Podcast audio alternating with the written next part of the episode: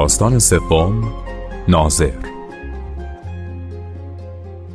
امریگ و ارمه ساعت پنج و نیم صبح از خانه بیرون آمد.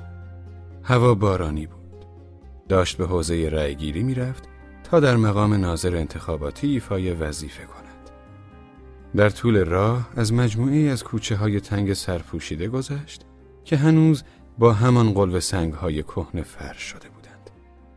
از کنار دیوار خانه های محقری گذشت که بیشک پر از آدم بودند اما در آن بامداد یک شنبه هنوز نشانه ای از حیات در آنها دیده نمی‌شد.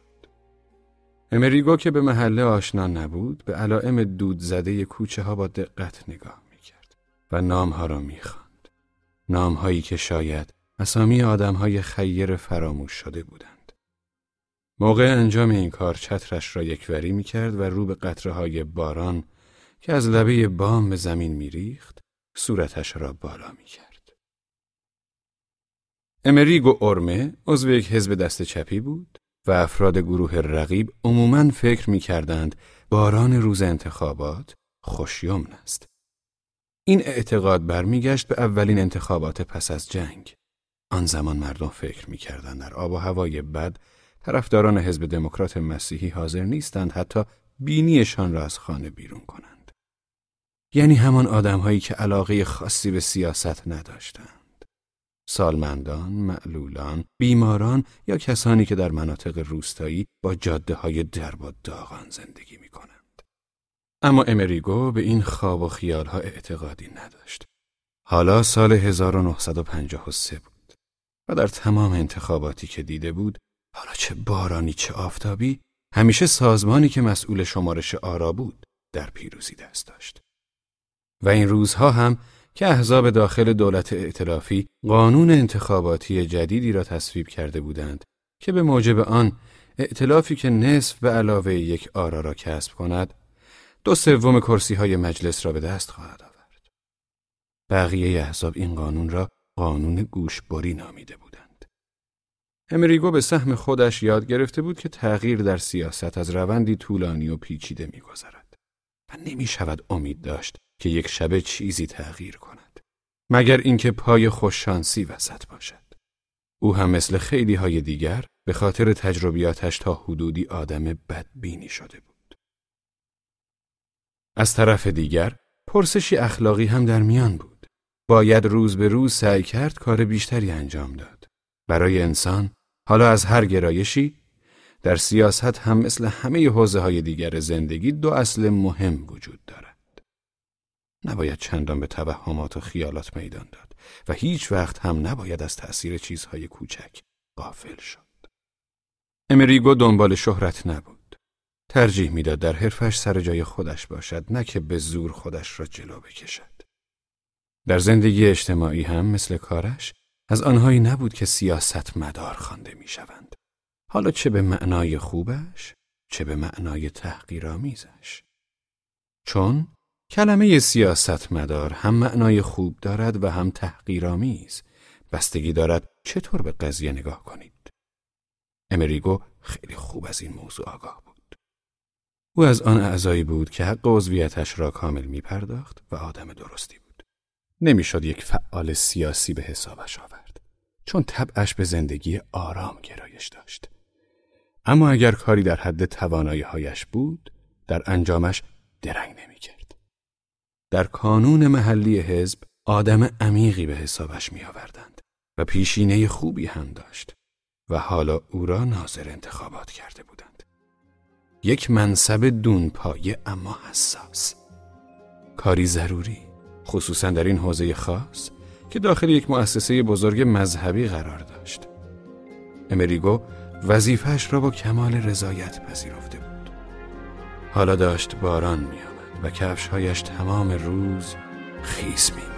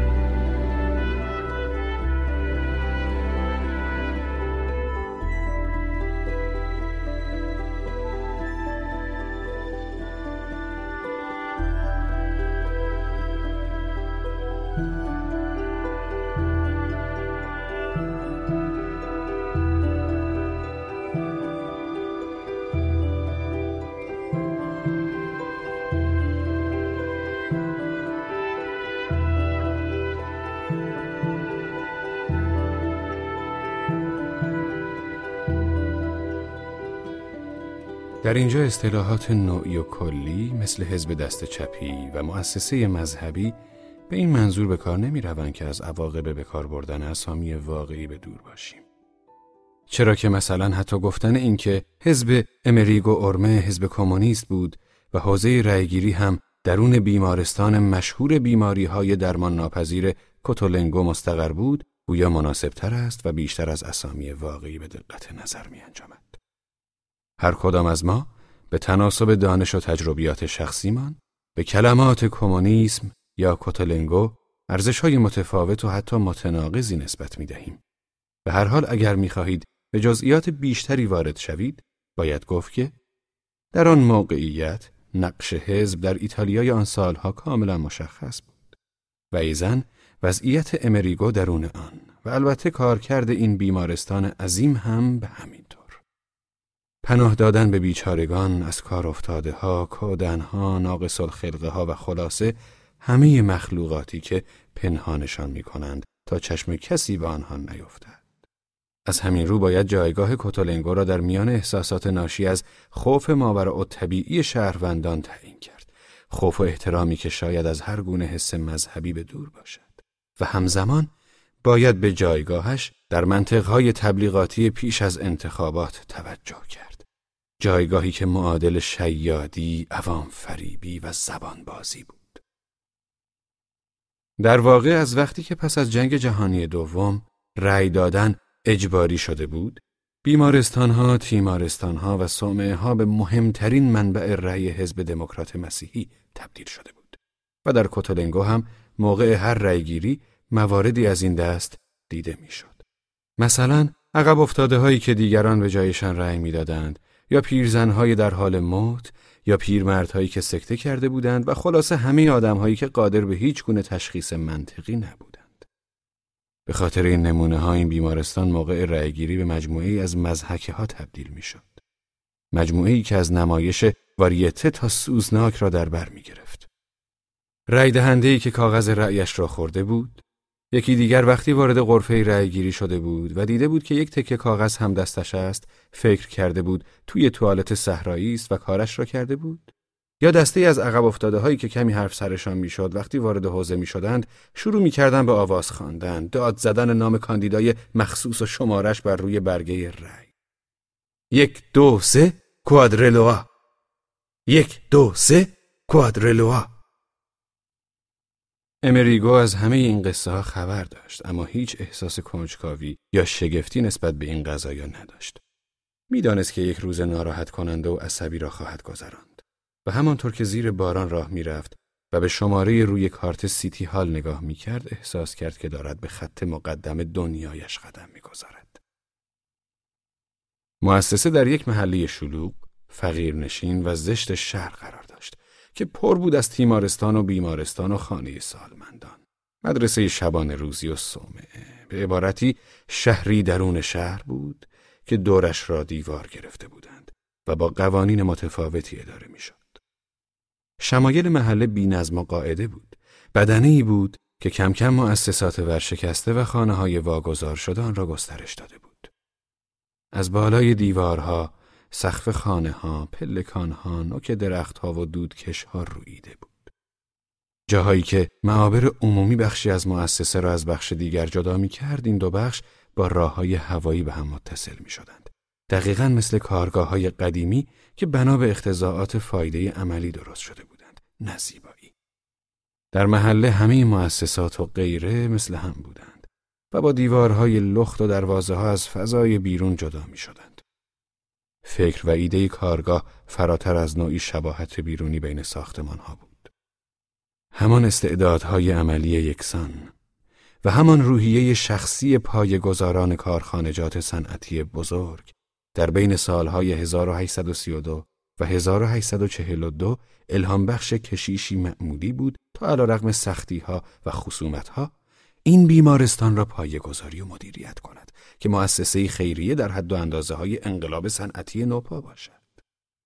و حتی نام این کشیش کوتولنگو که نام خانواده روستایی بود تمامی معانی فردیش را از دست بدهد و تنها به مؤسسه‌ای با شهرت جهانی دلالت کند. این نام در سیری طبیعی در میان صحبتهای ظالمانه مردم فقیر به لقبی سخرآمیز بدل شده بود و معنای عقب افتاده و کودن را می‌داد و حتی در لحجه تورینی خلاصه آن که چند سیلاب اول را شامل می‌شد چنان معنایی می‌داد. کوتوله. به عبارت دیگر نام کوتولنگو تصویری از کمدی، مزهکه و بعد اقبالی را به هم پیوند می‌داد. و در صحبت عامه غالبا چنین اتفاقی برای نام دیوان خانه ها و بیمارستان ها پیش می آید. همچنین تصویری از مشیت پر عطوفت الهی و قدرت مؤسسه و حالا از خلال کار کرده انتخاباتیش تصویری از تاریک اندیشی، قرون وسطا و تعصب. همانطور که بر روی دیوارها باران پسترهای تبلیغاتی را خیس می کرد، هر کدام از این معناها به تدریج در بعدی محو شد و پسترهایی که ناگهان پیر شده بودند مثل اینکه عصبیت احزاب از شب پیش مرده بود و همراه آن نبرد سیاسی هم که از خلال تجمعها و پسترهای دیواری رخ داده بود و گویا این پسترها از همان وقتی که خمیر کاغذی بی ارزش بودند به روشنی حاصل نشانهای احزاب مخالف بودند. در این مواقع پیچیده به نظر امریگو جهان به تصاویر روی هم افتاده چند لایه شبیه بود. مثل برگ های یک کلم. دیگر اوقات جهان شبیه توده از معنا بود. نوعی خمیر چسبناک. حتی در همین امر که امریگو خودش را کمونیست مینامید و در همین مأموریتی که برای حزب انجام می‌داد آن هم در آن سپید دمی که مثل اسفنج مرتوب بود نمی‌شد گفت که تا چه حد وظیفه از نسلی به نسلی دیگر منتقل می‌شد. در میان دیوارهای آن ساختمان کلیسایی امریگو خودش را نیمه شوخی و نیمه جدی به عنوان وارث نهایی و بینام و نشان فردگرایی قرن هیچدهم دید. هرچند جز بقایای آن میراث چیزی نداشت. میراثی که هیچگاه میوه چندانی در آن شهر نمی‌دید. در جایی که پیترو جیانان در قول و زنجیر زندانی بود، نمی‌شد گفت نتیجه و ثمره فصل دیگر این تاریخ چیست. حتی برای یک قرن سال خورده.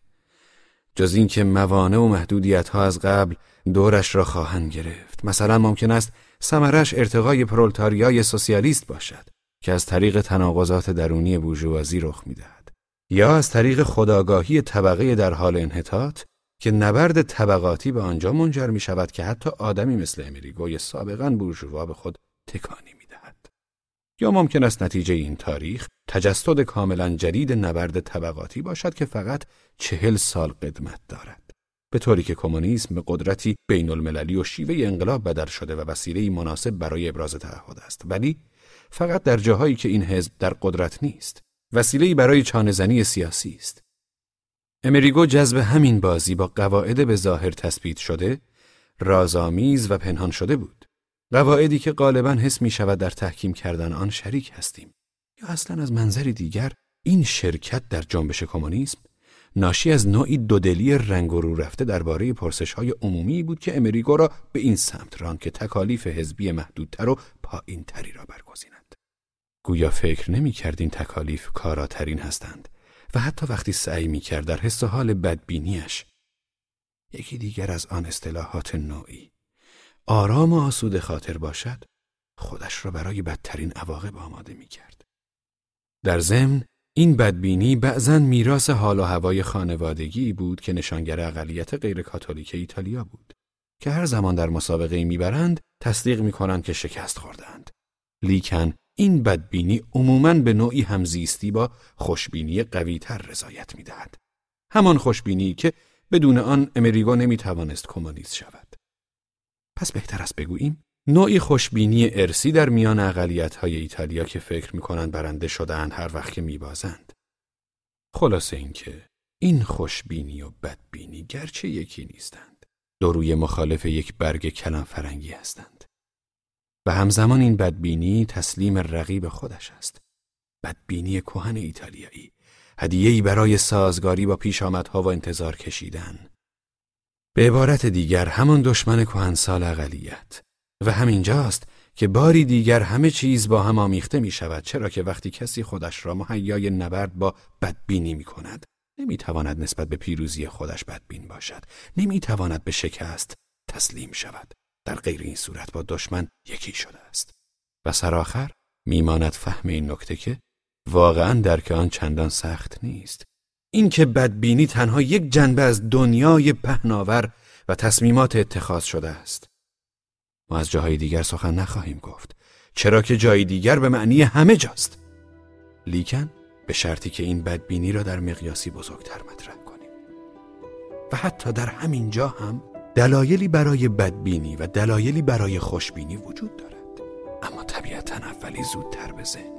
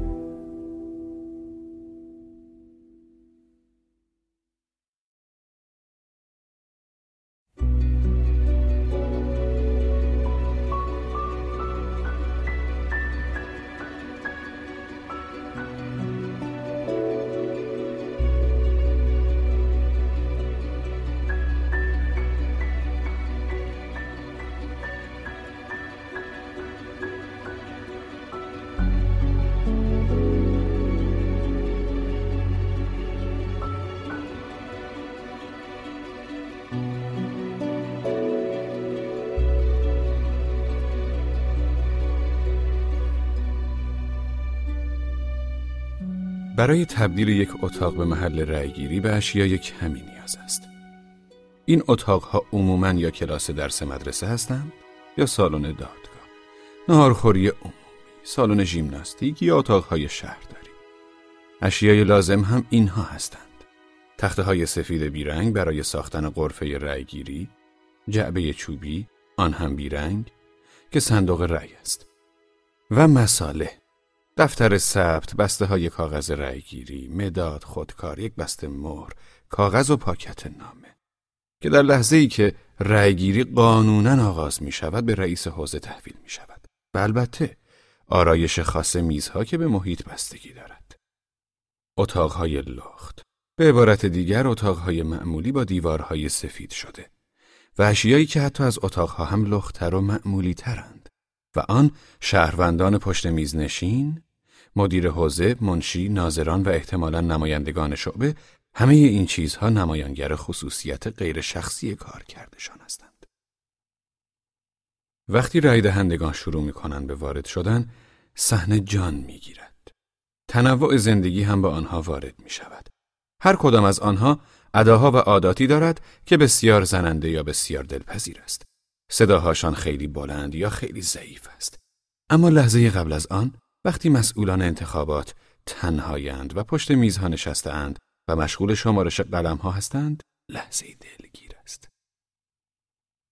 خصوصا جایی که امریگو بود دلگیرتر بود.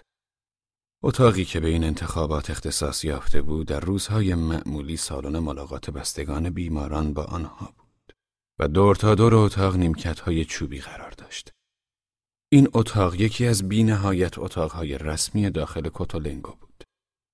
امریگو در ذهنش تصویر مجسم کرد که این اتاق برای آن تدارک شده بود.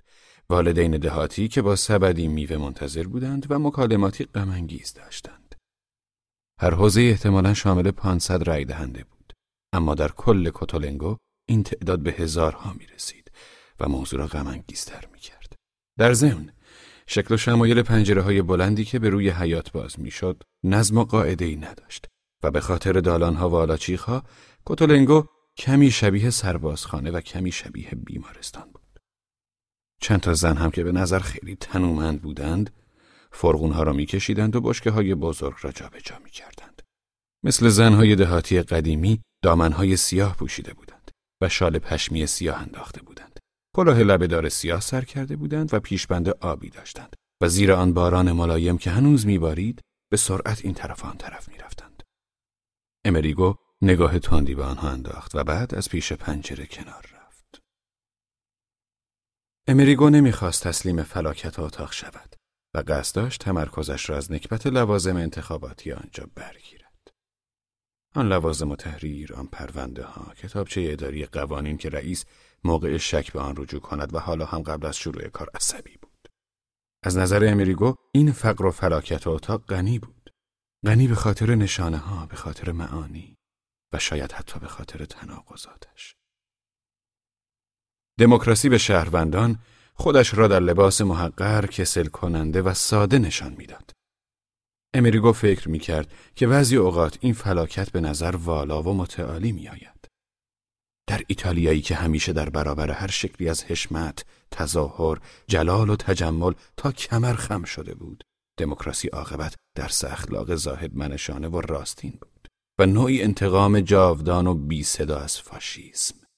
از آن کسانی که فکر کرده بودند باید از دموکراسی متنفر باشند آن هم دقیقا به خاطر فلاکت بیرونیش به خاطر سرمایه اندکش حالا آنها با تمامی شرابه های طلایی و روبانهاشان خاکستر شده بودند در حالی که دموکراسی پیش میتازد به همراه مجموعه کسالت آور تکه کاغذهای تلگرافوار مچاله شدهش به همراه قلمهایی که به دستهای پینه بسته یا لرزان تحویل داده است دوروبر امریگو بقیه مسئولان حضور داشتند و افراد معمولی که به نظر امریگو بسیاری از آنها را حزب کاتولیک ترغیب کرده بود. اما ادهی کنار دستیهایش از احزاب کمونیست و سوسیالیست بودند. او هنوز آنها را تشخیص نداده بود. در حال اجرای وظیفه معمولشان، وظیفه اقلانی و زمینی. آنها در آنجا با مسائل کوچک عملی درگیر بود. چگونه گزارشی تهیه کنند در مورد رای دهندگانی که نامشان در حوزه های دیگر ثبت شده بود؟ یا چطور لیستی از رای دهندگان ابطال شده ارائه کنند؟ یعنی از کسانی که بعد از وقت رسیدند حالا آنها داشتند با کبریت آتشی درست می‌کردند تا برای مهرموم کردن صندوق رای کمی موم آب کنند. بعد دیدن نمی‌دانند با نخ اضافی دور صندوق چه کار کنند. پس تصمیم گرفتند آن را هم با کبریت بسوزانند. آنها با این اعمال داشتن خودشان را با وظایف روزمرهشان یکی می کردند و امریگو ناگهان معنای حقیقی دموکراسی را دریافت و به تناقض وجود آنها در کنار یکدیگر اندیشید. گویی به نظمی الهی معتقدند. به نوعی اقتدار که این جهانی نیست. در حالی که همراهانشان کاملا از اقوا و فریب بورژوازی در کل امور به خوبی آگاه خلاصه اینکه دو دسته از مردم که علل اصول نباید چندان ایمانی به قواعد دموکراسی داشته باشند فکر می کنند که متعصب ترین پاسداران و الگوهای این نظامند. دو تن از ناظران زن بودند. یکی پلیور نارنجی کوتاهی پوشیده بود و شبیه کارگران کارخانه یا خدمتکاران بود. دورو بر سی سال سن داشت و صورتش قرمز و ککمکی بود. دیگری شبیه پنجاه ساله ها بود. بلوز سفید پوشیده بود و مدال گردنبندش صورت آدمی بود که تا روی سینهش می رسید و ظاهرش چنین نشان می‌داد که بیوه و معلم دبستان است. امریگو با خودش گفت کدام آدم عاقلی می‌تواند فکر کند که این زنها سالها پیش از حقوق شهروندیشان لذت بردند. مثل این بود که آن زنها برای هیچ کاری جز انتخابات آماده نبودند. و بیشتر از آن زنهایی بودند که نماینده عقل سلیمند و در مسائل کوچک عملی شایستگی نشان می‌دهند و حالا دارند به آدمهایی کمک می‌کنند که فقط اندکی عقلشان سر جایش است. امریگو همینطور که این سری افکار را دنبال می‌کرد احساس رضایت کرد. گویا بهترین شق ممکن را به دست آورده است. جدای از دورنمای تاریخ انتخابات، جدای از این واقعیت که صندوق آرا در تیمارستان قرار دارد، جایی که قادر نبودند یک تجمع سیاسی برگزار کنند یا پستر بچسبانند یا روزنامه بفروشند. گویا همین امر خودش پیروزی بود. پیروزی در نبردی قدیمی میان دولت و کلیسا. گویا تفوق مذهب غیر روحانی وظایف شهروندی بر بر چه؟ امریگو ناگهان با چشم اطرافش را وارسی کرد. مثل اینکه در جستجوی حضور واضح نیروی مخالف بود. یک نقیز اما نتوانست به چیزی چنگ بزند. نمی توانست از امورات شعبه رأیگیری ضد محیط دورا دورش استفاده کند. در یک ربع ساعتی که آنجا بود، اشیا و محل متجانس شده و با هم جور درآمده بودند. و به نوعی یک نواختی اداری، معمولی و ساده دچار شده بودند. و این اوضاع در پاسگاه پلیس و ادارات محلی و این مؤسسه بزرگ خیریه یک شکل بود. امریگو مثل کسی بود که در حالی که دارد در آب شیرجه می‌زند می‌خواهد به خود بقبولاند که شیرجه در آب سرد چه لذتی دارد ولی مدتی که شنا کرد و نوعی گرمای جدید درون خودش یافت در میابد که آب واقعا چقدر سرد و نفرت انگیز بوده است امریگو هم پس از تمامی تقلاهای ذهنی که به خرج داده بود تا فلاکت انتخابات را به ارزشی گرانبها تبدیل کند به اولین برداشتش از این مکان بیگانه و سرد برگشته بود و احساس کرد که دیدگاهش صحیح بوده است. در آن سالها نسل امریگو یا حداقل آن بخشی از نسل امریگو که در سالهای پس از دهه چهل به شیوهی خاص زیسته بودند، پناهگاه گرایش های ناشناس را کشف کرده بودند. نوستالژیا از همین رو امریگو تصاویری را که پیش رو داشت در تقابل با فضای ایتالیای پس از آزادی از فاشیسم قرار داد. در آن سالهای اندک و حالا زنده ترین خاطرات هر کس آن بود که در آن دوران همه در امور و فعالیت های سیاسی در مسائل همان لحظه شرکتی جدی و نیرومند داشتند. اینها افکار زمان حاضر بودند. او مثل بقیه تمام مدت با این فکر زیسته بود که افکار آن زمان گذشته طبیعی بود و از آن لذت می برد. و پس از آنکه همه چیز به وقوع پیوسته بود از آن چیزهایی که اشتباه بودند عصبانی می‌شد بدون اینکه فکر کند ممکن است این مسائل درست باشند به یاد آورد که مردم چه سر و وضعی داشتند همهشان به یک اندازه فقیر به نظر می آمدند و به مسائل جهان شمول بیش از مسائل فردی علاقه من بودند. دفاتر موقتی حزب را به یاد آورد که پر از دود سیگار و تلق طلوق دستگاه استنسیل بود. آدمهای اوورکوت پوش در انجام وظایف داوطلبانه از هم پیشی می گرفتند. این تصویر به تمامی حقیقی بود. لیکن تنها در این لحظه که سالها از آن گذشته بود او توانسته بود آن را ببیند و تصویری از آن بسازد. نوعی استوره. اندیشید که تنها آن دموکراسی نوزاد مستحق نام دموکراسی بود. دموکراسی آن ارزشی بود که چند لحظه پیش بیهوده در حقارت اشیا جستجو می کرد و نیافته بودش. چرا که اکنون آن دوران به پایان رسیده و فضا آرام آرام با سایه خاکستری دولت بروکراتیک اشغال شده بود. دقیقا مثل زمان قبل و بعد از فاشیسم و همچنین در خلال آن که شکافی دیرین سال ما بین حکومتگران و حکومت شوندگان وجود داشت. امریگو مطمئن بود که متاسفانه این انتخاباتی که دارد آغاز می شود این سایه مشکوک را کشیده تر و این فاصله و شکاف را بازتر خواهد کرد و همچنان آن خاطرات را به دورتر میراند. تا جایی که آن دوران و خاطرات کمتر و کمتر سخت و مادی شود و بیشتر و بیشتر اسیری و ایدئال گردد. سالن ملاقات کتولنگو مکان بینقصی برای روزه در پیش رو بود. آیا احتمالا این اتاق نتیجه فرایندی نبود که مشابه فرایند دموکراسی است؟ در بدو پیدایش کتولنگو در زمانی که حسرت چشمانداز روشنی در پیش رو نمیگذاشت احتمالا در زهد و پرهیزکاری اینجا حرارتی وجود داشته است که مردم و اشیا را گرم می کرده است. امریگو قصد انکار این موضوع را نداشت که شاید حتی حالا نیز جدایی از جهان در بعضی اشخاص و مکانهای این مؤسسه چنین حرارتی ایجاد کند. و شاید ما بین این مطرودان و حامیان مؤسسه تصویری از جامعه متفاوت خلق شده باشد. جامعه که در آن زندگی و فداکاری روی دهد. امریگو نیز مانند بسیاری منکران از دیدگاهی تاریخی به امور مینگریست اما حالا اینجا مؤسسه بزرگی بود مجموعه ای از بیمارستانها که وسایل و ابزار از کار افتاده ای داشت اما به هر حال کارکرد و خدماتش را انجام می‌داد و بالاتر از آن به مؤسسه تولیدی تبدیل شده بود آن هم به طریقی که اصلا در زمانه بنیانگذاریش هیچ کس تصورش را نمی کرد. این مؤسسه رأی تولید می کرد. از همین رو در کل امور چه اهمیتی دارد در لحظه آغاز چه بوده است؟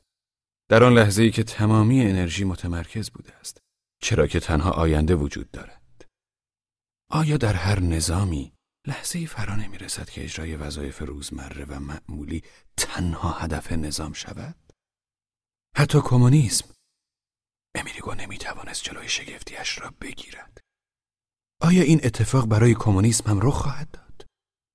یا شاید هم تا به حال رخ داده باشد. یا یا شاید خود نهادها که عمری از آنها میگذرد مهم نباشند و آنچه مهم است تنها خواست آدمی است. نیازهای آدمی است که نو می‌شوند و به ابزاری که به کار می‌گیرند معنا و حقیقت میبخشند. حالا باید حوزه انتخاباتی را به راه میانداختند. برای این کار باید طبق قوانین در نقطه واضح و مشخص با میخ سه اطلاعیه میچسباندند اول قوانین انتخابات و دوم لیست کاندیدا. مردان و زنانی که کنار هم جمع شده بودند با یکدیگر غریبه بودند و تقریبا در گروه های مقابل هم قرار می گرفتند. اما باید با هم دیگر کار می کردند و یک راهبه شاید هم رئیس سامعه به آنها کمک می کرد. از راهبه تقاضای چکش و تعدادی میخ کردند و تعدادی از زنان همکارش که پیشبندهای پیچازی پوشیده بودند داشتن از روی کنجکاوی دزدکی سرک میکشیدند که ناگهان دختری با صدای بلند گفت الان میارم. کله بزرگی داشت. بقیه را کنار زد و در حالی که میخندید دوید بیرون و با میخ و چکش برگشت. بعد کمکشان کرد که نیمکتی را جابجا جا کنند. حرکات هیجان زده دختر در حیات بارانی روبرو همکاری کاملی را آشکار کرد و هیجانی که برای انتخابات نشان می‌داد مثل این بود که در جشنی غیرمنتظره حضور دارد. این حرکت به چه معنا بود؟ این دغدغه و توجه برای چسباندن آن اطلاعیه ها به چه معنا بود؟ آن اطلاعیه هایی که گویا کاغذ سفید بودند. مثل اطلاعی های اداری که سفید به نظر می آمدند. حتی چاپ بدشان هم مثل اطلاعیه های اداری بود. اطلاعیه هایی که هیچ کس نمی‌خواند. کاغذ هایی که گروهی از شهروندان را با این راهبه ها پیوند می‌داد و متحد می کرد. شهروندانی که بیشک بخشی از زندگی مولد بودند و راهبه ها و دختران فقیری که هیچ چیز از دنیای بیرون نمی‌دانستند جز آنچه که از مراسم گاهگاهی خاک سپاری می‌دیدند. اکنون امریگو نشانی از کذب و خطا در این تقلای مشترک دید. فعالیت اینها مسئولان انتخابات به تقلایی شباهت می برد که در یک فعالیت نظامی انجام می شود. فعالیتی که به قصد تحقق بخشیدن وظایف محوله صورت می‌گیرد و سرآخر هم از فعالانش بیگانه میماند. این راهبه ها و ساکنان سامعه نیز به افرادی میماندند که همیشه در حال سنگربندی دور برشان هستند تا در مقابل دشمن و مهاجمان مقاومت کنند. و این تکاپوی انتخاباتی هم نوعی دفاع و سنگر بود. اما از منظری دیگر در ضمن خود خزم هم بود. مقامات حوزه انتخابات پشت میزهاشان قرار گرفتند و در اتاق خالی به انتظار نشستند. گروه کوچکی از مردم اول وقت می‌خواستند وارد شوند و رأیشان را بدهند. و نگهبانان شهرداری هم به اولین گروه اجازه ورود دادند. آن وقت همگی از انجام وظیفهشان احساس آرامش و آسودگی کردند. اما در ضمن نشانی از پوچی هم به سراغشان آمد. اولین رای دهندگان تعدادی پیرمرد نحیف، ساکنان بیمارستان یا کارگران استخدامی مؤسسه یا شاید هم در عین حال هر دو بودند به همراهی تعداد قلیلی راهبه، یک کشیش و چند پیرزن. امیریگو می اندیشید که این انتخابات هم احتمالا چندان فرقی با بقیه ندارد. گویا تقابل نهفته در پس انتخابات تماما از آن رو برگزیده شده تا خود نفس انتخابات را در جنبه همیشگیش ظاهر کند. از نظر بقیه انتخابات تثبیت مواضع قدیمی بود. ولی از نظر امریگو به طور افسرده کننده ای عملی معمولی بود. اما هیچ کس حتی آن بقیه هم از آن احساس آرامش خاطر نمی کردند و ممکن است تمام کسانی که آنجا نشسته بودند به جای منشی آشنا در انتظار نوعی چالش بودند. سکوتی در جمع رای دهندگان پیش آمد و نوعی صدای پا به گوش رسید. نوعی شلیدن یا شاید به هم خوردن الوارها و همه مسئولان انتخابات به در چشم دوختند. توی درگاه زن کوچک اندامی ظاهر شد. بسیار کوچک. روی اصلی نشسته بود. دقیق تر آنکه کاملا هم ننشسته بود. چرا که پاهایش زمین را لمس نمی کردند. آویزان هم نبودند. حتی تا هم نشده بودند. نبودند یعنی پایی نداشت. اصلی زیر پایه مربع شکل کوتاهی بود که دامن زن رویش را پوشانده بود و پایینش، پایین کمرش و همچنین پایین زن گویا هیچ نبود. تنها پایه های کرسی دیده می‌شد. دو پایه عمودی چوبی مثل پای پرنده ها. رئیس گفت بفرمایید. و زن کوچک اندام شروع کرد به جلو آمدن. اینطوری حرکت می کرد که اول یک شانه و لنبرش را به زحمت جلو می انداخت و کرسی در یک جهت کج می شد و تغییر جا می داد. بعد شانه و لنبر دیگرش را تکان می داد و کرسی در جهت دیگر 90 درجه می چرخید. و همینطور چسبیده به صندلیاش تمام طول اتاق تا جلوی میز خودش را کشید و جواز رأیش را جلو آورد و نشان.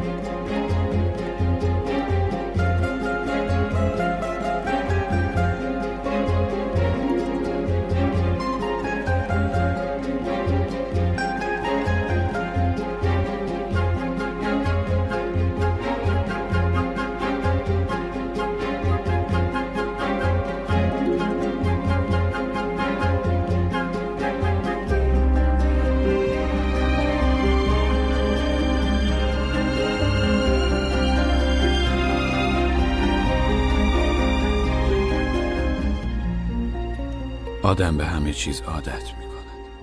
زودتر از آنچه فکرش را می کند. حتی اگر موضوع تماشای رأی دادن ساکنان کوتولنگو باشد. پس از مدت کوتاهی برای آنهایی که این طرف میز نشستهاند، ماجرا معمولی ترین و یک نواخترین صحنه ممکن به نظر می رسید. لیکن برای افراد آن طرف میز در میان رای دهندگان هیجان این واقعی استثنایی در حالی که جریان معمول زندگی را مختل می کند همچنان به انتشار ادامه می دهد. نفس خود انتخابات با این هیجان هیچ کاری نمی کند. چه کسی این احساس را درک می کند؟ این اندیشه به طور مشهودی در آنها جان گرفته بود که این مجمع عمومی غیرمعمول به آنها محتاج است. به ساکنان این دنیای مخفی، به کسانی که از قبل مهیای ایفای نقش قهرمان در مقابل نگاه انعطاف پذیر بیگانه ها نشده بودند. آنها محتاج این نمایندگان نظام ناشناختند. بعضی از رای دهندگان از نظر ذهنی و جسمی معذب بودند. بعضی مریضها را با برانکارد می آوردند. در حالی که بقیه لنگ ها و سکتهی ها با چوب زیر بغل می شلیدند.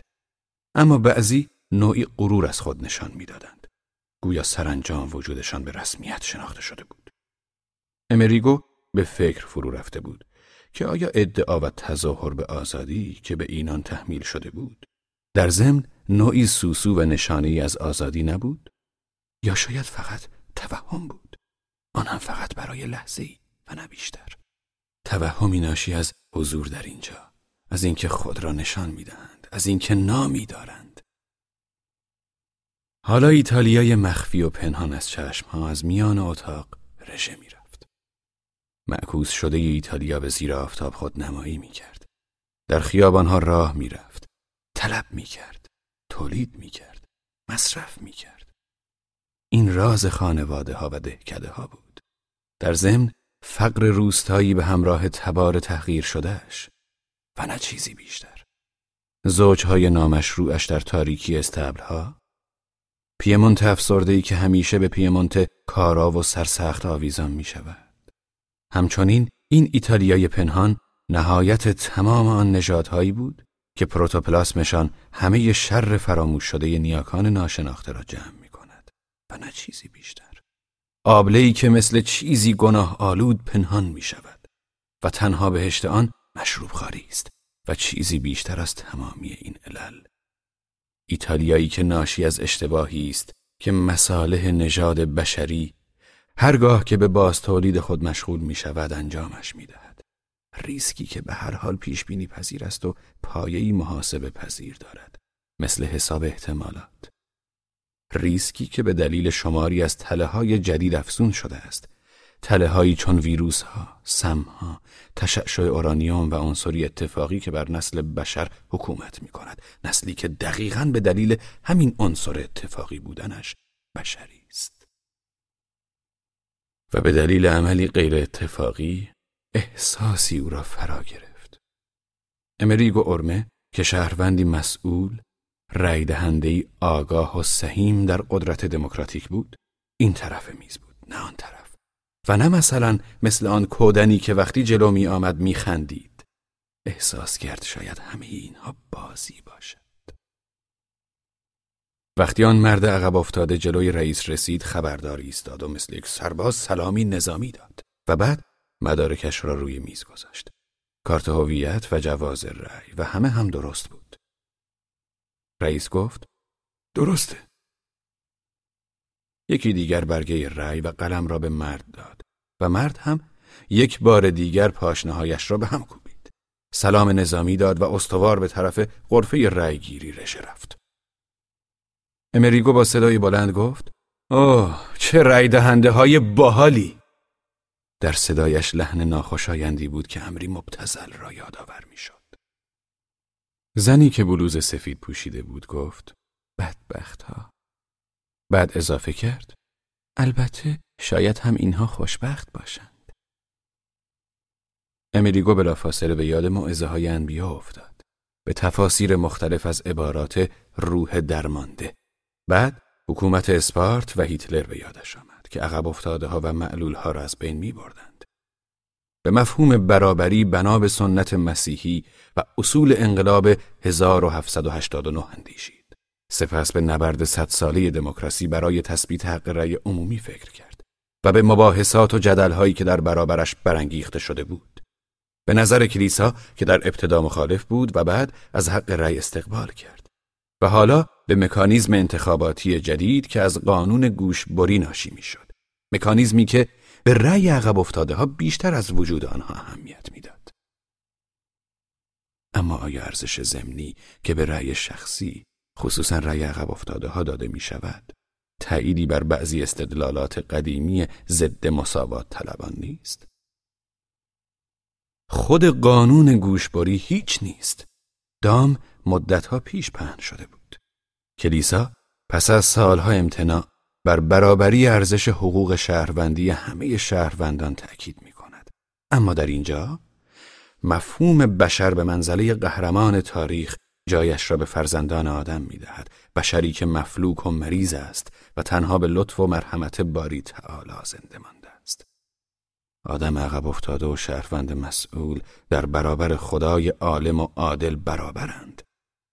تاریخ به دستان توانای خداوند پیش رفته است و رؤیای دوران روشنگری در لحظه‌ای که به نظر می رسید پیروز شده مات شده بود. امریگو ارمه ناظر انتخابات احساس کرد گروگان است و به دست ارتش دشمن اسیر شده است.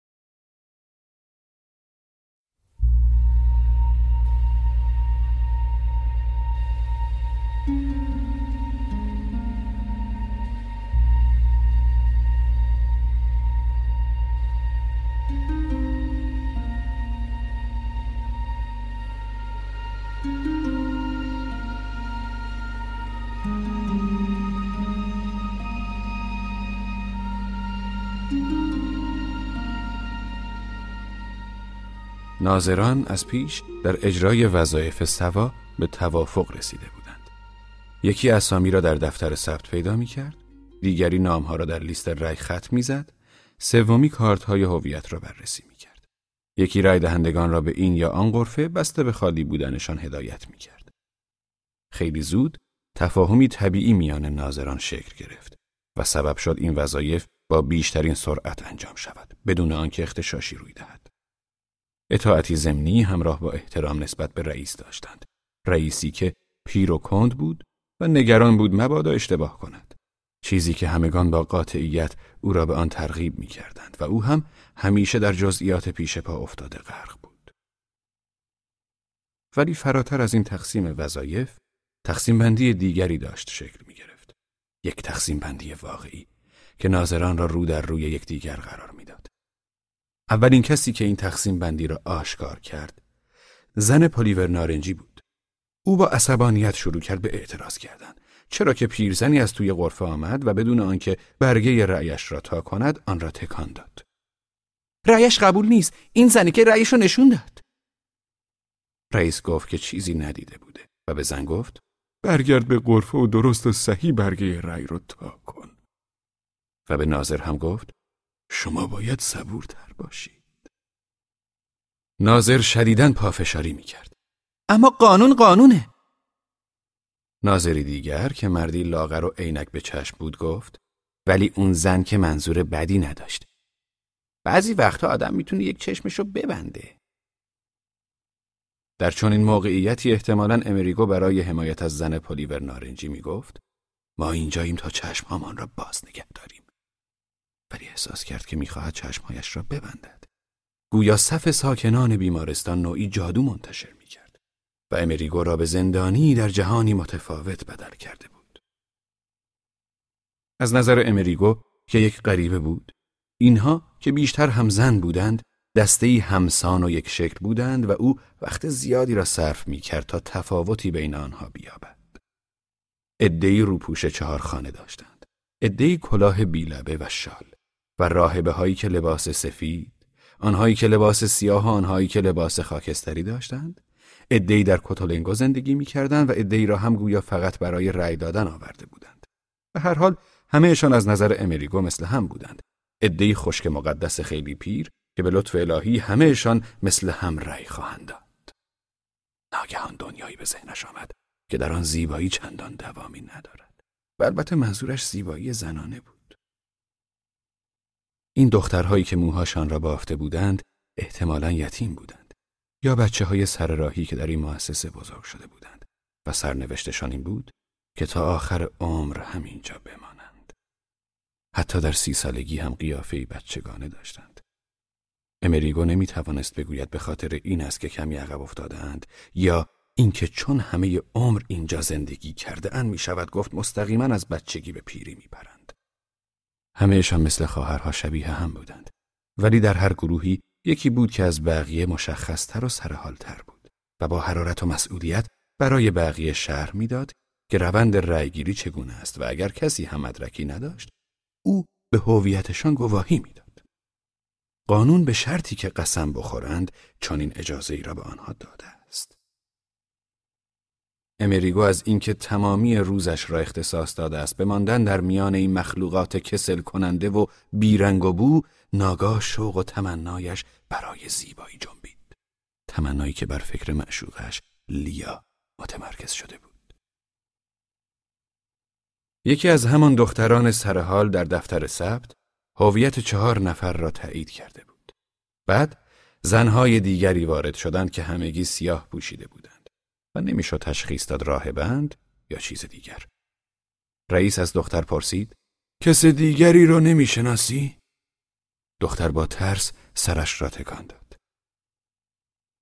امریگو از خودش پرسید این نیاز همگی ما به زیبایی چیست؟ آیا عرفی زبانی و مشخصه اکتسابی است؟ و آیا زیبایی فیزیکی فی نفسه وجود دارد؟ شاید زیبایی فقط یک نشانه باشد. نوعی ترجیح یا حسن تصادف غیراقلانی نظیر زشتی، معلولیت و از کار افتادگی.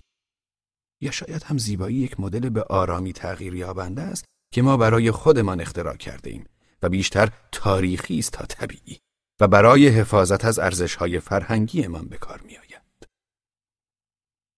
رئیس همچنان داشت به زن اصرار می کرد. دورو برت رو نگاه کن. ببین کسی تو رو می‌شناسه و می‌تونه هویت تو تصدیق کنه. امریگو فکر کرد می‌شد به جای اینکه اینجا باشد یک شنبهش را در آغوش لیا بگذراند. در این لحظه این حسرت گویا با حس مسئولیت شهروندیش در تضاد نبود. حسی که واداشته بودش به عنوان ناظر وارد عمل شود. با ماندن پیش لیا می توانست این اطمینان را مسجل کند که زیبایی دنیا پوچ و عبس نیست و ایزن تاریخ، کنش اجتماعی و غیره. زن کوچکی که لباس سیاه پوشیده بود هاج و واج دور را نگاه می کرد که ناگهان دختر سر حال دیگری جلو پرید و گفت من میشناسمش. امیریگو داشت به یونان میاندیشید.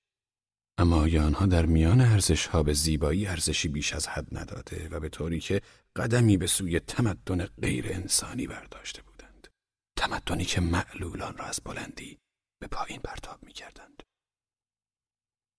صدای زنگدار اعتراض زن نارنجی پوش برخاست. چطور این دختر همه را می‌شناسه؟ آقای رئیس اگه می‌تونی ازش اسم رای دهنده ها رو بپرس. امیریگو همانطور که داشت به دوستش لیا فکر می کرد ناگهان احساس کرد باید عذر این جهان فاقد زیبایی را بخواهد چرا که این جهان برایش به واقعیت بدل شده بود در حالی که لیا مانند سایه‌ای غیر واقعی تنها در خاطرش بود حالا به نظرش تمامی جهان خارج سایه و مه بود. در حالی که این دنیا درون دنیای کتولنگو طوری تجربهش را انباشته بود که گویا تنها جهان واقعی است. دختر سرحال جلو آمد و قلم را گرفت تا دفتر ثبت را امضا کند. شما باتیستینا کارمیناتی را می‌شناسی درسته؟ رئیس این جمله را یک نفس گفته بود و دختر هم درجا جواب داد. آه بله بله باتیستینا کارمیناتی. و دفتر ثبت را امضا کرد. امیریگو اندیشید که کوتولنگو دنیایی است که ممکن بود تنها دنیای جهان باشد. اگر به دلیل فاجعه ای ما قبل تاریخی یا بیماری مثل تاون مسیر تکامل گونه های بشری طوری دیگر بود. در دنیایی که تماما همه معلول هستند دیگر صحبت از عقب افتاده معلول و کودن بیمعناست. زن نارنجی پوش که خونش به جوش آمده بود گفت آقای رئیس این چه طرز تعیین هویته؟ شما که خودتون اسم طرف گفتید. از کارمیناتی بپرسید ببینید این یکی رو می‌شناسه. امیریگو مشغول تحمل بود. هنوز هم ممکن است مسیر تکامل تغییر کند. مثلا اگر تشعشعات رادیواکتیو بر روی سلول های کنترل کننده ویژگی های گونه ها اثر کند جهان ممکن است از نسل های مختلف موجودات بشری پر شود. موجوداتی که از نظر ما حیولا هستند. اما از نظر خودشان تنها شکل ممکن وجود بشری هند. رئیس که سردرگم شده بود پرسید خب شما میشناسیدش؟ می‌دونید که کی هست؟ و حالا که رئیس داشت حرف می‌زد کسی نمی‌توانست جوابش را بدهد. زن سیاهپوش که ترسیده بود به تته پته افتاد. من نمی‌دونم من نمی‌دونم. دختر سر حال اول به زن لباس نارنجی رو کرد و با اعتراض گفت البته که میشناسمش پارسال تو بخش سن آنتونیو بود. درسته؟ زن لباس نارنجی هم جواب داد. ازش بخوا تا اسمت رو به ما بگه. امریگو با خودش گفت اگر تنها دنیای جهان کتولنگو بود دنیای دیگری خارج از آن نبود که شفقتش را به آن اعمال کند. از پا درش آورد و لهش کند و قطع قطعش کند. آن وقت شاید این دنیای کتلنگو هم نوعی جامعه می‌شد که تاریخ خاص خودش را داشت. ناظر لاغر دوباره به زن پلیور نارنجی گفت هر دوتاشون اینجا زندگی می‌کنن و هر روز هم همدیگر رو می‌بینن. حتما هم همدیگر رو می‌شناسن. باید به یاد میآوردند که همانطور که در تمثیلات و حکایات آمده است، بشریت ممکن بود چیز متفاوتی باشد. دنیایی متشکل از قولها. نوعی المپ همانطور که می‌دانیم بدون آنکه آن حکایات را تصدیق کنیم شاید در قیاس با آن شکل وجود متفاوت و فراموش شده ما هم معلول و عقب افتاده باشیم. زن نارنجی پوش همچنان اصرار میورزید که اگر اسم همدیگر رو ندونن این تاییدیه اعتبار نداره. هرچقدر این فکر برای امریگو جدیتر می‌شد که ممکن بود کتولنگو تنها دنیای ممکن باشد امریگو مقاومت بیشتری در مقابلش به خرج می‌داد جهان ممکن در مقابل افق واقعیات ممکن محو می‌شد و به مانند سراب به نظر می آمد. و امریگو به شنا کردن ادامه می‌داد. به شنا کردن در این سراب تا به آن ساحل مجازی برسد و روبرویش لیا را در حال شنا کردن می‌دید. در حالی که پشتش روی سطح آب بود. زن نارنجی پوش در حالی که عصبانی آزرده بود دور اطرافش را نگاهی کرد و گفت باشه مثل اینکه من تنها کسی هستم که به قانون احترام می‌ذاره. بقیه ناظران هم داشتن با کاغذهاشان ور می‌رفتند مثل اینکه درگیر کار دیگری هستند. مثل اینکه می‌خواهند این مشکل را از سرشان باز کنند و فقط با سکوت با این مسئله روبرو شوند. و شاید هم به گونه مبهم عصبانی شوند. امیریگو هم چنین کرد گرچه به این دلیل خاص آنجا بود که به آن زن کمک کند. امریگو در سراب و دریای خودش بود. در همان افکار دورش گویا در خواب و رویا باشد. وقتی هم که حواسش سر جایش بود فکر می‌کرد بقیه ناظران با هر گرایشی که دارند بهتر است به رای دهنده ها اجازه بدهند که بدون تایید هویت برگه هایشان را پر کنند. رئیس که حمایت ناظر لاغرندام را دید احساس پیروزی کرد و از عدم اطمینان به در آمد و گفت به نظر من که تشخیص هویت معتبر است. زن گفت فکر کنم من هم اعتراضم را ثبت کنم.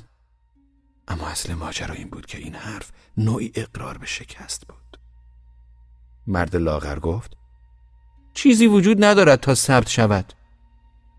امریگو از پشت میز بلند شد و پیش زن نارنجی پوش رفت و به آرامی گفت آرام باش رفیق ما صبر کنیم.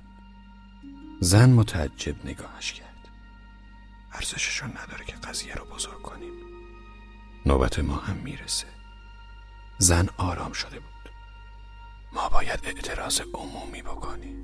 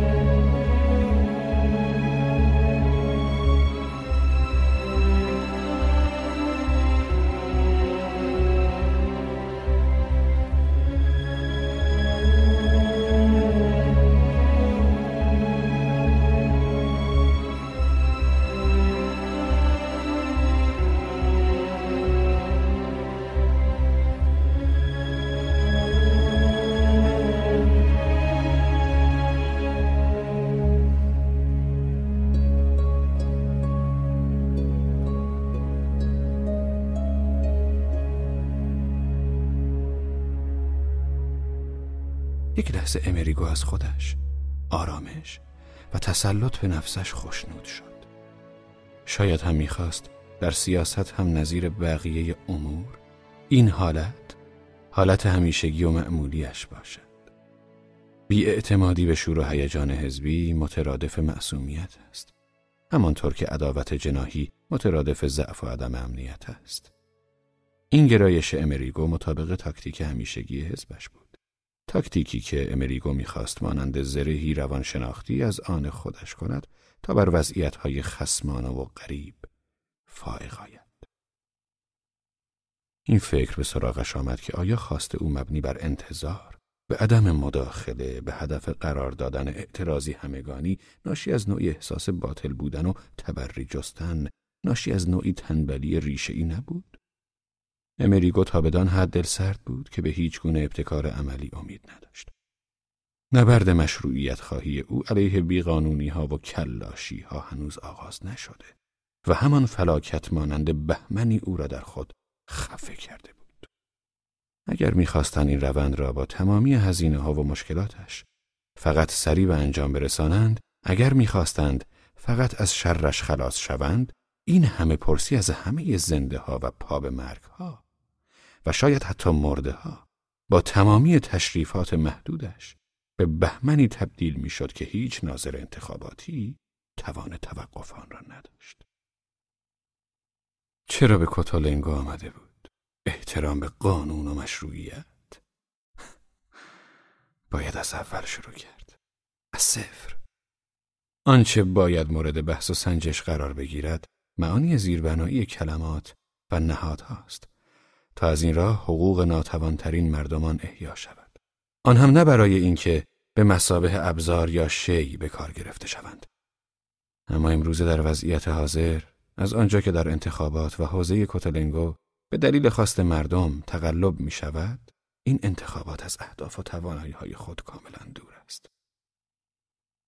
احساس کرد افرادگرایی مانند یک چاه هوایی دارد به درونش می کشد و با افرادگرایی است که می تواند کاهلی و بی را جبران کند و بلا واسطه وجدانش را تسکین دهد. امریگو به این دلیل در برخورد با شیادی مثل این انتخابات ساکن و بی حرکت مانده بود؟ برای این تقریبا فلج شده بود که آدم در چنین موقعیت هایی با وضعیتی همه یا هیچ روبرو می شود یا از آنها انتظاری دارید یا هیچ؟ لوح بیزا و امریگو مثل خار پشتی در خودش جمع شد. حالتی که به تفرعن اشرافی شبیه بود تا به صمیمیت گرم و بدوی با مردم. در واقع نزدیکی به دیگر اعضای حزب در عوض آنکه استقامتش را افزایش دهد او را از نوعی خشم می انباشت. مثلا وقتی که زن نارنجی پوش آنطور شروع به حرف زدن کرد امریگو واکنش نشان داد. گویا نگران آن بود که به زن شبیه شود. فکر او آنچنان تند و تیز بود که می توانست از دید کاملا مخالف دید خودش به چیزهای نگاه بیاندازد که لحظه‌ای پیشتر تحقیر کرده بود و فقط هنگام دست کشیدن از این کار بود که با بی بیشتری حس می کرد چقدر قضاوتش درست بوده و سرانجام سعی می کرد حکمی ملایم صادر کند. و حالا دوباره افکاری به سراغش آمده بود که چندان ربطی به تساهل و شفقت و دوست داشتن همسایه نداشت و در اینها ضرورتی برای حس عظمت نمی‌دید. حالا قادر بود به هر چیزی بیاندیشد حتی به افکار مخالف و قادر بود ترکیبی از آنها ارائه دهد. قادر بود بنا به حق انحصاری روحیه حقیقی و لیبرال هر چیزی را الگوی تاریخ تصور کند. در آن سالها حزب کمونیست ایتالیا در میان مسئولیت‌های فراوانش موضع یک حزب آرمانی لیبرال را هم تقبل کرده بود. حزبی که هیچگاه واقعا وجود نداشت. و از همین رو هر کمونیستی درون خودش در آن واحد دو شخصیت را جای داده بود یک انقلابی سرسخت و یک لیبرال اشرافی در آن روزگار دشوار هرچه رهبران کمونیسم بین المللی قاطع تر نشان می‌دادند و عبارات جمعی محکمی به کار می بردند. هرچه مستحکمتر می‌شد و به بلوک چدنی شبیهتر اشخاص انقلابی غنای درونیشان را بیشتر از دست می‌دادند و موضع لیبرال در درونشان بیشتر جای می گرفت اما جنبه نو و ملبن پیدا می کرد. احتمالا این موضوع نشانه از این امر نبود که طبیعت حقیقی امریگو و بسیاری مثل او اگر به حال خودش رها می‌شد طبیعت لیبرال بود و فقط به خاطر نوعی روند یکی شدن با چیزی کاملا متفاوت بود که خودش را کمونیست مینامید. برای امریگو پرسیدن چنین سوالی به این میمانست که از خیشتن درباره ماهیت هویت شخصی فراتر از شرایط تعین بخش بیرونی بپرسد. بگذریم از اینکه اصلا چنین هویتی وجود دارد یا نه. فکر کرد برای آنکه درونش نظیر خیلی های دیگر فلزات متنوعی را ذوب کند فلزاتی که وظیفه تاریخ خوانده می‌شوند آتشی فراتر از همه اینها لازم است آتشی که با تمام ضعفهایش فراتر از افراد باشد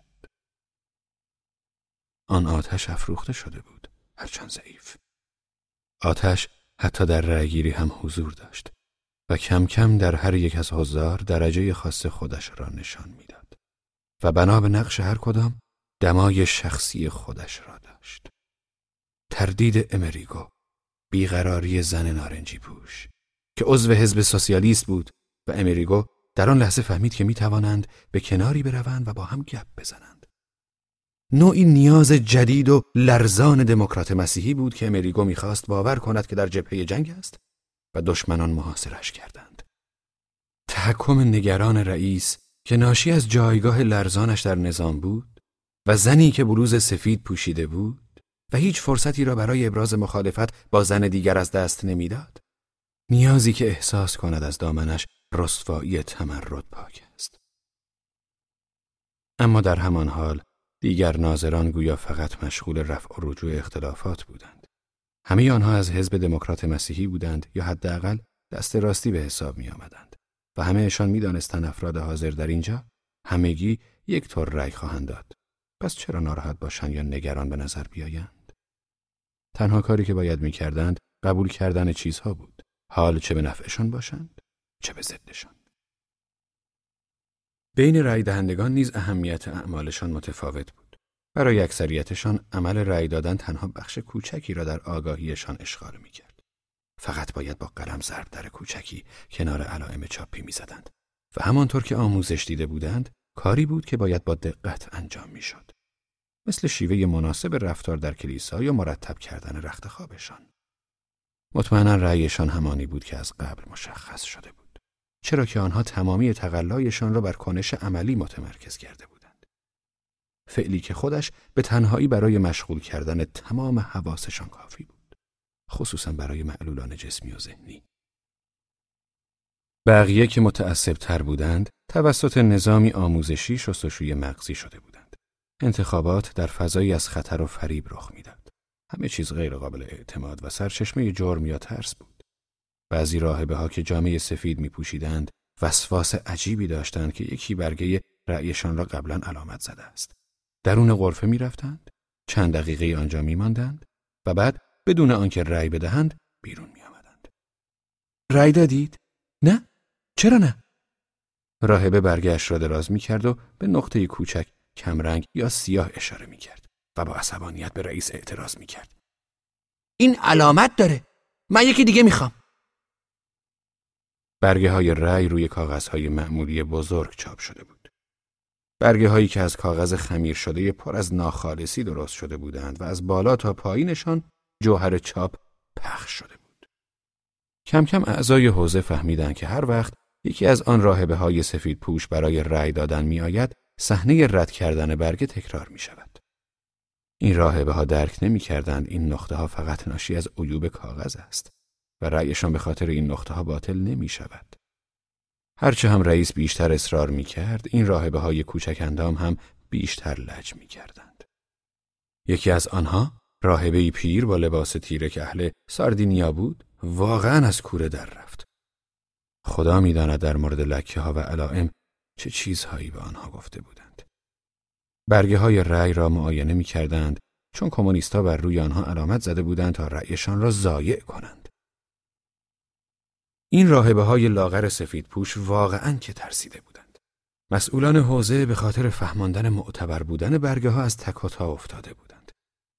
در واقع رئیس و ناظر لاغر از همه عصبانی تر شده بودند. چرا که راهبه ها به مسئولان اعتماد نمی کردند و با آنها مثل دشمنان پیمان شکن رفتار می کردند. آنها هم مثل امریگو مانده بودند که مگر به این زنهای بیچاره چه گفتند که اینقدر ترسیدند و چه تهدیدهای رعب آوری کردند و چه توضیحاتی از خطر پیروزی حزب کمونیست دادند که اینقدر از باطل شدن یک رأی ساده وحشت دارند. مدتی آتش جنگی مذهبی اتاق را پر کرد و بعد در هیچ و پوچ خاموش و اجرای وظیفه برگزاری انتخابات روند معمول بی جنب و جوش و بروکراتیک خود را بازی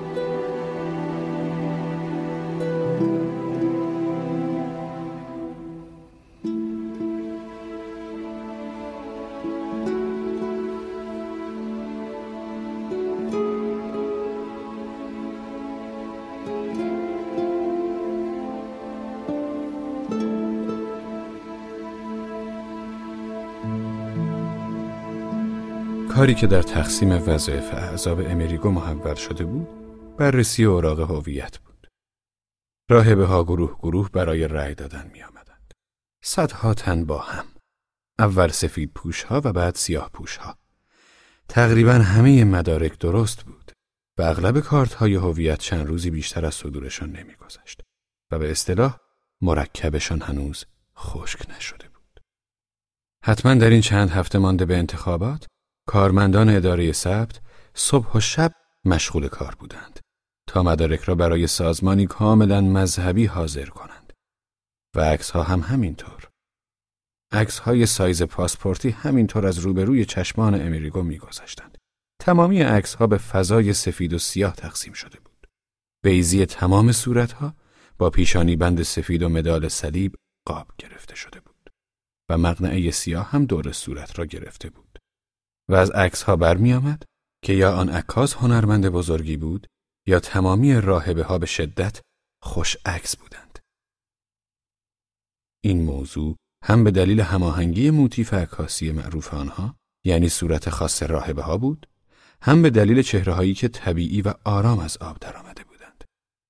امریگو فهمید که این کار بررسی مدارک راهبه ها دارد برایش به نوعی استراحت روحانی بدل می شود. وقتی که به این موضوع فکر کرد، دید که کمی غریب است.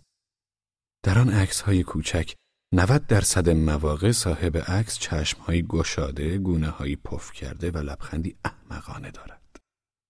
او حداقل موقع نگاه کردن به عکس ها و حالا هم که مشغول بررسی کارت های هویت بود، عصبیت چهره انسانی را میافت که بیانی غیر طبیعی پیدا کرده امریگو ناآسودگی شخصی خودش را در مقابل عدسی به یاد آورد که انسان را به یک شی تبدیل می کند. عدم بیاعتناییش را به شخص خودش به یاد آورد. عصبیت و ناآرامیش را در برابر این مرگی که در های موجودات زنده می‌دید. اما این موضوع در مورد راهبه ها صدق نمی کرد. آنها در مقابل دوربین طوری قرار گرفته بودند که گویا چهرههاشان دیگر به آنها تعلق ندارد. و به همین علت عکس هاشان بینقص آب درآمده بود. البته نه همهشان. امریگو حالا مثل غیبگویی عکس ها را از نظر میگذراند. می توانست تشخیص دهد کدام ها هنوز اسیر جاه طلبی های زمینی هستند، کدام ها اسیر حسادت یا شور و امیال خاموش نشدنی هند، کدام ها از خیشتنشان و از تقدیرشان گریختند. باید در حالی که خود را فراموش کرده ای از آستانه گذر کرد. سپس عکس این بیواسطگی را ثبت می کند. این آرامش و سعادت درونی را. این موضوع نشانه‌ای بر وجود سعادت نبود؟ امریگو شگفت زده شد. این مسائل چندان برایش آشنا نبودند و او عادت داشت اینها را به بودا و تبت ربط دهد. و اگر هم سعادت وجود داشت، آیا پی گرفتنش کار درستی بود؟ آیا از پی سعادت رفتن به بهای از دست دادن دیگر چیزها و ارزشها نبود و انسان را به این راهبه ها شبیه نمی کرد؟ یا شبیه این عقب افتاده ها؟ آنها هم در کارت های تازه چاپ شدهشان شاد و خوش عکس بودند. برای اینها هم ارائه عکسی از خیش هیچ مسئله نبود. آیا این قیاس بدان معنا بود که هدفی که راهبه ها پس از عمری جان کندن به آن می‌رسند عقب افتاده ها از روی ماهیت و شانس به آن رسیده بودند؟ در عوض آنهایی که وضع بینابینی داشتند صدم دیده ها، وصله های ناجور، کمهوش ها، روانی ها و خلاصه همه آنهایی که زندگیشان چیزی جز سختی و خطر نبود در عکس وحشتناک بودند. با گردن شق، لبخند خرگوشی، خصوصا زنها که هنوز پسمانده از این امید را در خود میپرورند که زیبا به نظر برسند. چند نفر راهبه ای را با برانکارد آوردند. جوان بود و به طرزی عجیب زیبا. طوری پوشانده بودندش که گویا مرده است. صورتش قرمز بود و آرام به نظر می رسید مثل تصاویر مذهبی که در کلیساها آویزان می کنند. امریگو ترجیح داد که چندان در قیافه زن دقیق نشود. با همان برانکارد توی غرفه بردندش و صندلی هم برایش بردند تا او هم بتواند روی کاغذ علامت بزند. وقتی زن آن داخل بود، امریگو عکسش را روی میز جلوی چشمش گرفت. به آن نگاهی انداخت و به وحشت افتاد. خطوط چهرهش به او صورت زنی مغروق را می‌داد که در ته چاهی افتاده باشد و در همان حال که به درون ظلمت کشیده می شود با چشمهایش فریاد بزند. امریگو دریافت که تمام چیزهای زن پس زننده و کلافه کننده است. حتی آن حالت درازکش بیمار و بی حرکتش. درست است که این حالت را سعادت بخوانیم یا اینکه بهتر است بگوییم زجر است.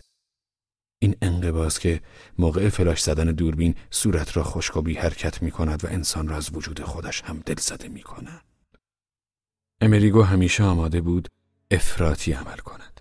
دوست داشت خودش را با امور زندگی درگیر کند و بجنگد و در همان حال از این حالت احساس آرامش کند.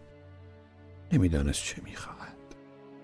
فقط فهمید که خودش خودش و دیگران چقدر دورند از زندگی درخور و زندگی که خود امریگو می‌خواست به آن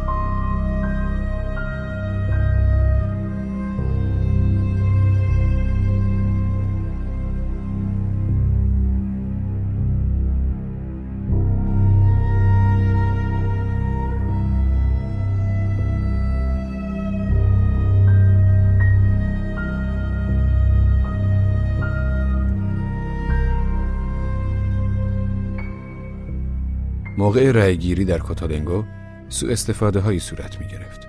اما تعداد آن جرم هایی که یک ناظر خوب اپوزیسیون می توانست به آنها اعتراض کند محدود بود. عقب مانده ها اجازه یافته بودند رأی بدهند اما عصبانی شدن فایده ای نداشت. وقتی مدارک درست بودند و رأی دهنده قادر بود به تنهایی به غرفه برود چه جای اعتراض بود؟ تنها می‌شد رضایت داد روال کار طی شود و امید بست که رای دهنده چندان خوب تعلیم داده نشده باشند و اشتباهی بکنند که البته به ندرت هم اتفاق میافتاد و تعداد آرای باطل افزایش یابد. حالا دسته راهبه ها تمام شده بود و نوبت گله مردان جوان بود که همهشان مثل برادر شبیه هم بودند و صورتهای مچاله و ابلهانه داشتند و احتمالا بهترین لباسشان را پوشیده بودند. مثل همان یک شنبه هایی که هوا خوب بود و توی شهر دست جمعی میگشتند و مردم با دست نشانشان می‌دادند و می‌گفتند کوتوله ها کوتوله ها حتی زن نارنجی پوش هم تقریبا نگران شده بود آن مواقعی که ناظران احساس خطر بیشتری می کردند و امکان تقلب بیشتر بود هنگامی بود که مدارک پزشکی تایید می کرد که فردی کم بینا، مفلوج یا بدون دست است. آن وقت کسی که مجوز داشت با او وارد غرفه می شد. اغلب این شخص راهبه یا کشیش بود و به جایش روی برگ علامت می‌زد. با این شیوه بسیاری از آدمهای مفلوک بدبخت که قادر به تشخیص نبودند و حتی اگر چشم یا دست هم داشتند قادر به رأی دادن نبودند هم پایه رأی دهندگان راستین قرار می گرفتند. در این گونه موارد جاهایی بود که می‌شد اعتراض کرد. مثلا در مورد گواهی های ضعف بینایی ناظر بلافاصله اعتراض می کرد. زن نارنجی پوش شاکی شد. آقای رئیس این مرد می بیند. باید تنهایی به غرفه برود و رأی بدهد. من قلم رو جلوش گرفتم و او هم قلم را گرفت. مردی که می گفت آدم بدبختی بود که گواتر داشت و گلویش از شکل افتاده بود و مرد همراهش کشیش عظیم و جسهی بود که صورتش لک لکی بود و کلاه بره را تا روی گوشهایش پایین کشیده بود. حالتش عصبی و رفتارش عملگرایانه بود. البته نه مثل راننده های کامیون. او رای دهنده ها را وارد و خارج می کرد. کف دست مرد را بالا آورد که مدرک رویش چسبیده شده بود و با دست دیگر به آن اشاره کرد.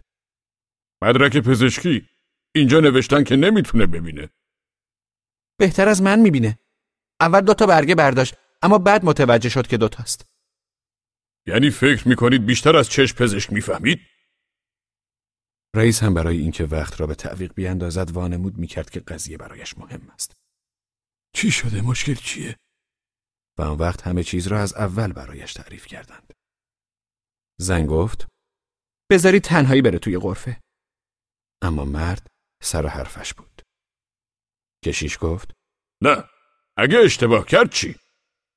زن نارنجی پوش جواب داد اگه اشتباه کرد یعنی اینکه اصلا نمی‌فهمه رأی دادن یعنی چی ناظر دیگر؟ زن سفید پوش؟ به زن اول گفت این چه طرز صحبت کردن با این بدبخته؟ خجالت داره واقعا. در این لحظه امیریگو دخالت کرد. میشه با یک آزمایش مطمئن شد که دیده این آقا؟ کشیش گفت بگید این مدرک پزشکی معتبر یا نه؟ رئیس بالا و پایین و این طرف آن طرف کاغذ را مثل چک بانکی وارسی کرد. بله البته. معتبره. رئیس از مرد گواتری پرسید راسته که تو نمی‌بینی؟ مرد که گلویش از شکل افتاده بود خیره شد. قادر نبود حرف بزند. شروع کرد به داد و بیداد. ناظر لاغر گفت اعتراض دارم. رای دهنده ها را مرعوب می کنند زن سفید پوش که پیرتر از دیگری بود گفت حیوانی. رحم و مروت هم خوب چیزیه. رئیس گفت اگه اکثریت ناظرا توافق زن نارنجی پوش گفت من اعتراض دارم امریگو گفت من هم همینطور کشیش مثل اینکه از دست رئیس عصبانی باشد با خشونت گفت این علم شنگه به خاطر چیه؟ می‌خواید جلوی رای دادن کسی رو بگیرید؟ آقای رئیس شما ساکت میمونید؟ رئیس فکر کرد الان وقتش است که عصبانی شود و از کوره در برود و تا بدان حد که شایسته مرد ملایم و آرامی مثل اوست خشونت نشان دهد. گفت چرا چرا چرا چه خبره؟ چتون شده؟ چرا می‌خواید جلو این آدمو بگیرید؟ همه این بدبخت هایی که توی این مؤسسه خیریه مذهبی هستند آدمند و گناهی ندارند. و حالا وقتی می‌خوان سپاس و تشکرشون رو نشون بدن شما نمی‌ذارید. قدردانی از اون آدم هایی که بهشون محبت کردند. شما احساس ندارید؟ امریگو گفت کسی قصد نداره جلوی ابراز قدردانی رو بگیره آقای رئیس ما اینجا هستیم تا یک انتخابات سیاسی رو برگزار کنیم ما باید اطمینان حاصل کنیم که هر کسی با کمال آزادی طبق خواسته ها و علایقش برگه رأی رو پر می کند. این چه ربطی به قدردانی داره؟ جز قدردانی چه انتظاری ازشون دارید؟ مخلوقات بیچاره مطرود. اینجا آدم هایی هستن که اونا رو دوست دارن. مواظبشون هستن و تعلیمشون میدن. می‌خوان رأی بدن خیلی بیشتر از همه اونهایی که اون بیرونن. چون می‌دونن معنی واقعی احسان چیه. امریگو در ذهنش ایده آنها را بازسازی کرد و اتهامی دو پهلو را در ذهن آورد. این بدبخت ها می‌خواهند بگویند که کوتالنگو فقط به لطف مذهب و کلیسا سرپا مانده در حالی که کمونیست ها کوتالنگو را ویران می‌کنند و رأی این بدبخت بیچاره ها دفاعی از احسان مسیحی است. اما این توهین را از ذهنش پاک کرد مثل اینکه هیچ وقت به آن فکر نکرده بود و فقط ما می توانیم مؤسساتی را کارآمدتر از این مدیریت کنیم ولی امریگو فقط گفت معذرت می‌خوام آقای رئیس ولی این یک انتخابات سیاسیه و مردم باید نماینده هایشان را از میان کاندیدهای احزاب مختلف انتخاب کنند. مرد لاغر وسط حرفش برید. توی حوزه سخنرانی سیاسی ممنوع. آنها که له یا علیه مؤسسه کتولنگو رأی نمی‌دهند. پس منظورتون از ابراز قدردانی چی بود؟ قدردانی از کی؟ در این لحظه کشیش که سرش را خم کرده بود و چانش روی سینهش قرار داشت و ایستاده بود و گوش می کرد دستهای سنگینش را روی میز فشار داد و زیر کلاهش نگاهی به بالا انداخت و ناگهان صدایش را بالا قدردانی از باری تعالی. رأیشون به این معناست. دیگر کسی حرفی نزد. همه در سکوت کارهایشان را ادامه دادند. مرد گواتری صلیب کشید. زن سفید پوش از روی رضایت سر تکان داد. زن نارنجی پوش به بالا نگاه کرد مثل اینکه بخواهد بگوید این یکی را باید چطور تحمل کند. منشی دوباره شروع کرد به نوشتن و رئیس برگشت تا لیست را چک کند و خلاصه هر کس به سر کارش برگشت. بنا به توافق اکثریت رئیس اجازه داد که کشیش مرد معلول را تا توی باجه همراهی کند و امریگو و رفیق سوسیالیست اعتراضشان را ثبت کردند. بعد امریگو رفت بیرون تا سیگاری دود.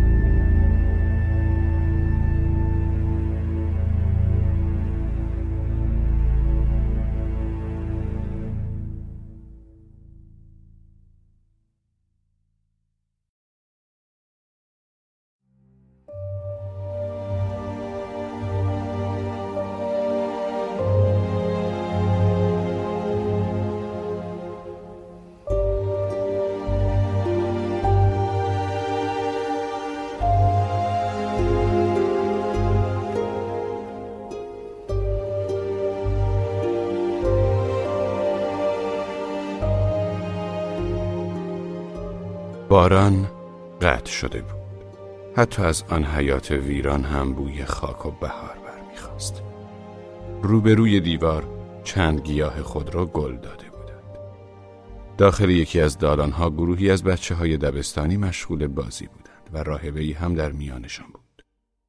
صدایی بلند و شاید صدای زاری شنیده شد که از پشت دیوارها و سقفها می آمد. آیا صدای ناله ها و زاری هایی بود که به گفته مردم روز و شب از بخش های مخفی کت و برمیخواست؟ صدا تکرار نشد. از کلیسا صدای کور زنها می آمد. دوروبر در حوزه های رأیگیری مختلف تکاپویی بود. تقریبا در همه سالن ها و اتاق های طبقه اول یا دوم حوزه برپا کرده بودند. همه جا پر بود از علائم سفید به همراه اعداد سیاه و فلش هایی که روی ستون ها کشیده بودند. زیر لوهای سیاه قدیمی که نام قدیسان رویش نوشته شده بود. معموران شهرداری در حالی که کیفهای پر از کاغذ به همراه داشتند در حال گذر بودند. پلیس ها ول می گشتند و چشمهاشان خسته بود و چیزی نمی‌دیدند. ناظرانی هم از دیگر حوزه ها بیرون آمده بودند تا مثل امریگو سیگاری بکشند و به آسمان خیره شوند. سپاس از خداوند.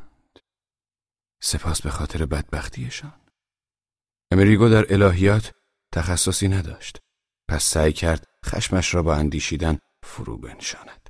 اندیشیدن به ولتر، لئوپاردی. استدلالات او علیه نیکی طبیعت و مشیت الهی. و طبیعتا سراخر به کیرکگارد رسید. و کافکا. تصدیق وجود خدایی. خدایی ترسناک. فراتر از فهم بشر.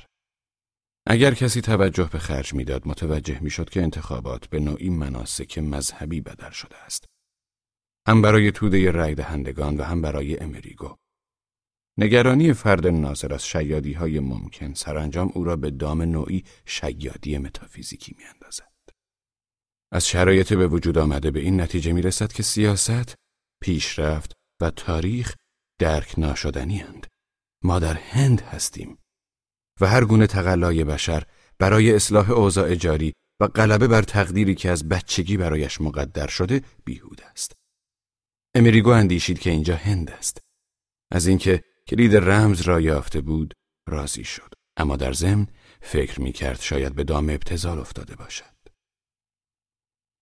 این اجتماع آدم های از کار افتاده تنها به درد این می‌خورد که دلیلی علیه بلند پروازی نیروهای بشری باشد. معنی حرف آن کشیش این بود که اینجا هر شکل کنش از جمله رأی دادن در انتخابات به تقلید از نیایش صورت میپذیرد و هر وظیفه‌ای که اجرا می شود تنها یک معنی دارد و اشکال متفاوت یک گرایش است. حالا چه این کنش ها کار در آن مؤسسه کوچک باشد؟ چه تدریس در کلاس ها و چه درمان شدن در این بیمارستان؟ نیایش برای خداوند یا امریگو جرأت ابراز این توصیفات را در خود. تایید کوچکی بشر افزودن هیچ خیشتن به جمعی که در آن تمامی شکست ها خونسا شده و به پایانی ناشناخته و فرجامین ختم می شود پایانی که فقط وی توان توجیه این مسایب را دارد. فردی که در کتولنگو باشد ناگهان متوجه می شود که وقتی می گوید انسان یعنی آدم کتولنگوی نه انسانی که از تمامی قوا و استعدادهایش برخوردار است علا رقم میل باطنی امریگو تصاویر ذهنی آن چهره های قدرتمند و پرومت مانند و مجسم وار کارت های قدیمی حزب به سراغش آمدند. آدم مطمئن می شود عملگراترین گرایش گرایش مذهبی است که نوعی رابطه را ما بین درد و صدمه شخصی و هماهنگی و کمال جهان تثبیت می کند. آیا این جمله بدان معنا نیست که خدا را در وجود آن انسانی که مصلوب شد تصدیق کنیم؟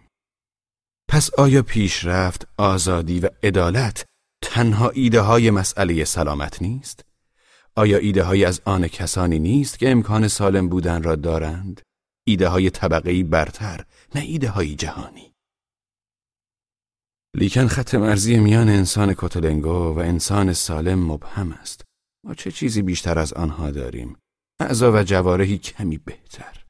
تناسبی شکیلتر در ظاهرمان و توانایی بیشتری برای هماهنگ کردن احساسات و اندیشه هامان. در قیاس با آنچه هیچ کدام انجام نداده ایم یا نفهمیده ایم چندان فرقی نداریم. در قیاس با این فرضی که ما توان ساخت تاریخمان را داریم در دنیای کوتلنگو و در دنیای خودمان که ممکن است به کوتولنگو تبدیل شود یا از قبل هم به آن تبدیل شده امریگو نمی توانست توضیحات اخلاقی و زیبایی شناختیش را دنبال کند. اخلاق فرد را به عمل وامی دارد ولی چه فایده وقتی عمل کردن نتیجه ای ندارد. امریگو در حالی که میان آن پسترهای کوچک مریم مقدس و قدیسان قدم می‌زد اندیشید که تمامی تصاویر انسان از مد افتاده است و تصادفی نیست که اکنون نقاشان عصر حاضر به آبستره و انتظاع پناه آوردند. امریگو که مجبور شده بود یک روز از زندگیش را به گستره مصیبت طبیعی بپردازد احساس کرد پرتگاه بیهودگی همه چیز در برابر قدمهایش دهان باز می کند. و آیا این چیزی نبود که بحران مذهبی نامیده می‌شد؟ و باید سپاسگزار باشم که آنها مرا فقط به یک دنیای روشنتر از امثالش راه دادند. فکر کرد تنها یک لحظه میایی بیرون تا قدم بزنی و سیگاری دود کنی ولی مغلوب بحران مذهبی می‌شوی. اما چیزی در درونش برابر این بحران مقاومت می‌کرد. شاید هم در درون یا شیوه تفکرش نبود. بلکه در اطرافش دقیقا در اشیا و افراد کتولنگو. دخترهایی که موهاشان را بافته بودند و با سبدهای پر از کاغذ این طرف آن طرف میدویدند. امریگو با خودش گفت احتمالا سمت نقاط مخفی مفلوج ها یا حیوله ها می روند. عقب مانده های ذهنی که به ستون یک میگذشتند و یکی که مقداری وضعش بهتر بود رهبریشان می کرد. امریگو از خودش پرسید اینها که فقط به دلیل علاقه جامعه شناختی ناگهانی خانواده نامیده می شوند چگونه سازمان یافتند؟ گوشه ای از حیات گچ و ماسه و داربست ریخته بودند چون می‌خواستند به یکی از سالن‌ها یک طبقه اضافه کنند. اینها چطور اداره می‌شوند؟ چه درصد گسترش مییابد و اضافه می شود؟ و چگونه سبب افزایش سرمایه می شود؟ کوتولنگو در آن واحد اثبات و رد بیهودگی کنش بود. نگرش تاریخی امریکو بار دیگر گل کرده بود. فقط تاریخ وجود دارد. کوتولنگو این راهبه هایی که ملحفه ها را تعویز می کنند تاریخی که شاید در یکی از نقاط شروع حرکتش ساکن مانده متوقف شده و در خود فرو رفته حتی این جهان عقب افتاده ها هم توان تغییر دارد و مطمئنا به جامعه متفاوت بدل خواهد شد امریگو تنها تصاویری مبهم در ذهن داشت مؤسسات درخشان اولترا مدرن نظام های آموزشی که خاطراتی از تصاویر روزنامه ها و فضایی بسیار پاکیزه بود پاکیزه تر از سوئیس بیهودگی همه چیز و اهمیت کوچکترین حرکت هر فردی درون دیوارهایی نظیر دیوارهای همین حیات محصور است. امریگو تنها می توانست دورو برای این حیات بگردد و بارها و بارها با سوال و جوابهایی مشابه درگیر شود. اما دیگر وقتش رسیده بود که به حوزه رأیگیری برگردد. سیگارش را که تمام کرده بود پس دیگر منتظر چه بود؟ امریگو خواست نتیجه گیری کند. آدمی درست کار است که حتی اگر جهان کتولنگو هم باشد باز هم به خوبی در تاریخ عمل کند و به سرعت اضافه کرد طبیعتا درست کار بودن کافی نیست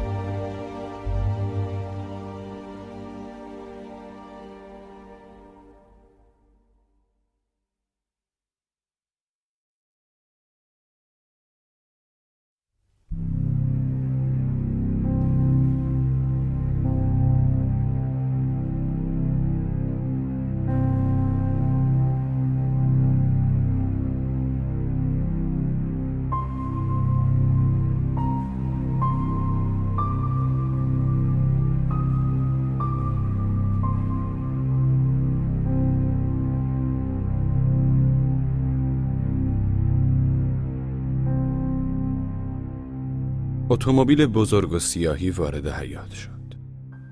راننده که کلاه لبه دار به سر داشت به سرعت در عقبی ماشین را باز کرد. مردی شق و رق با صورت شش تیغه و موهای جو گندمی پیاده شد. بارانی روشنی پوشیده بود. از آنهایی که کلی دکمه و حلقه دارند و یقهشان هم نیمتاست. مردم به جنب و جوش افتادند و پلیس سلام نظامی داد.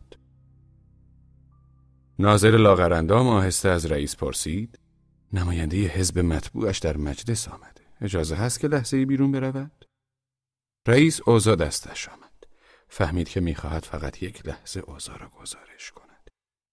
رئیس آهسته جواب داد صبر کنید چون نمایندگان مجلس حق دارند به تمامی نقاط و حوزه های انتخاباتی سر بزنند. شاید نماینده محترم اینجا هم بیایند. وارد شد. نماینده محترم با اطمینان خاطر، شتاب، تکبر و وجد از کتولنگو دیدار کرد. به سر و وضع رای دهنده ها نگاهی انداخت و چند کلمه هم به آنها که در صف بودند احوال پرسی کرد. طوری حرف می‌زد انگار دارد رسما از اردوی تابستانی بچه های فقیر دیدار می کند. ناظر لاغر رفت طرفش تا چیزی بگوید. احتمالا در مورد اینکه کمونیست ها مشکلاتی درست کردند و او چطور با آنها جوری رفتار کرده که آنها چیزی در مورد تقلب ثبت نکنند. نماینده مجلس خیلی سرد به حرفهایش گوش کرد.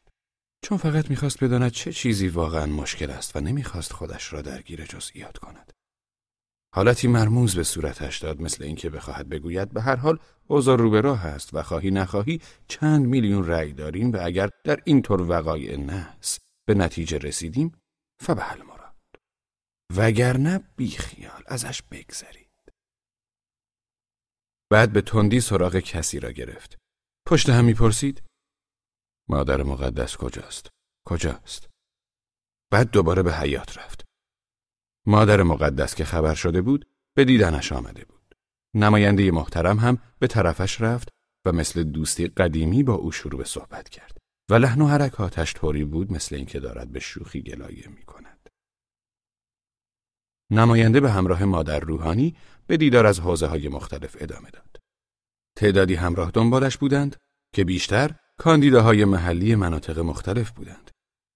گهگاه یکی از مردها جلو می رفت تا در مورد مشکلات حرفی بزند و پسرها نقش پیغام رسانان حزب را بازی می کردند. با عجله می رفتند و می آمدند. در حالی که لیست رای دهنده هایی را همراه داشتند که به حوزه های دیگر منتقل شده بودند. اما همچنان حق رای دادن در این حوزه را داشتند. در هر حال لیست آنهایی که انتقالشان باید انجام می شد. و نماینده دستورات کوتاهی می‌داد و پیغام رسانها را مرخص می کرد. راننده هم همانطور که نماینده جواب بقیه را می‌داد بازویش را گرفته بود. ظاهرا برای اینکه پشتیبانش باشد و در واقع برای اینکه هرچه زودتر از آنجا خارجش کند. در یک لحظه ماشین هایی که رای دهنده ها را حمل می کردند برای آوردن آدم ها رفته بودند. پس تعدادی از پیغام رسان ها ول می گشتند و منتظر حرکت بعدی بودند. نماینده هم که دوست نداشت مردم را آتل و باطل ببیند آنها را فرستاد طرف ماشین خودش. با این کار هر کدامشان وظیفه‌ای به عهده می گرفتند و دیدار نماینده به پایان رسیده بود و نماینده تنها در حیات ایستاده بود. منتظر اینکه ماشینش برگردد. خورشید نیمی از آسمان را پر کرده بود اما هنوز گهگاه قطراتی از ابرها میبارید نماینده چند لحظه ایستاده بود و احساس انزوا می کرد مثل وقتی که پادشاهان فرمانهاشان را دادند و دارند جهان را نگاه می کنند که حول محورش می گردند. امریگو نگاه سرد و خسمانه به دور بر نماینده انداخت. امریگو داشت از میان پنجره ای نگاهش می کرد. با خود گفت برعکس آنچه که نشان می دهد گرد و خاک کت لنگو به سراستینش هم نگرفته است. از حالت سریح نماینده می‌شد بدبینی کاتولیکی در مورد طبیعت بشری را درک کرد. لیکن امریگو خوشتر داشت این حالت را به نوعی کلبی مسلکی واضح مرتبط کند و فکر کرد از آنهایی است که غذای خوب می‌خورد و چوب سیگارش از چوب آلبالوست. شاید هم سگی داشته باشد و به شکار هم برود. حتما که زن را هم دوست دارد. شاید هم فقط تسامح کاتولیکی نسبت به وجدانش در مقام پدر خانواده بورژوا بوده که ظاهری جوان به مرد بخشیده بود. ولی امریگو می‌خواست او را مردی بیدین و خوشگذران تصور کند. به یک لحظه ناگهان تنفر امریگو به هم بستگی تغییر شکل داد. آیا هر دوشان شبیه بقیه آدم هایی که اینجا بودن نیستند؟ آیا هر دوشان به خانواده یکسان و جهتی یکسان تعلق نداشتند؟ برزش های زمینی، سیاست، عملگرایی، قدرت آیا هر دوتاشان بوت کتلنگو را نمی شکستند؟ یکی با بهره برداری از آن به مسابه ماشین انتخاباتی و دیگری با رسوا کردن این کار کردش. امریگو همانطور که از پنجره به بیرون نگاه می کرد متوجه شد که از پشت شیشه پنجره دیگر دو چشم ظاهر شد. صورتی که از آن فقط بینی معلوم بود. جمجمه ای که پوشیده از کرک بود. دورف. چشمان دورف به نماینده خیره شده بود. انگشتای کوچک و گوشتالو روبروی شیشه بالا آمد. کف پرچین و چروک دست را به پنجره زد. دوباره زد. مثل اینکه نماینده را صدا می کرد. دورف چه حرفی با مرد داشت. امریگو تعجب کرد. دورف در مورد آن شخصیت مقتدر چه فکر می کرد؟ امریگو از خودش پرسید که دورف در مورد ما در مورد همه ما چه فکر می کند؟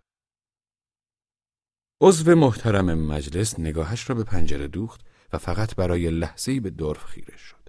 سپس راهش را کشید و کمی دورتر رفت. امریگو فکر کرد.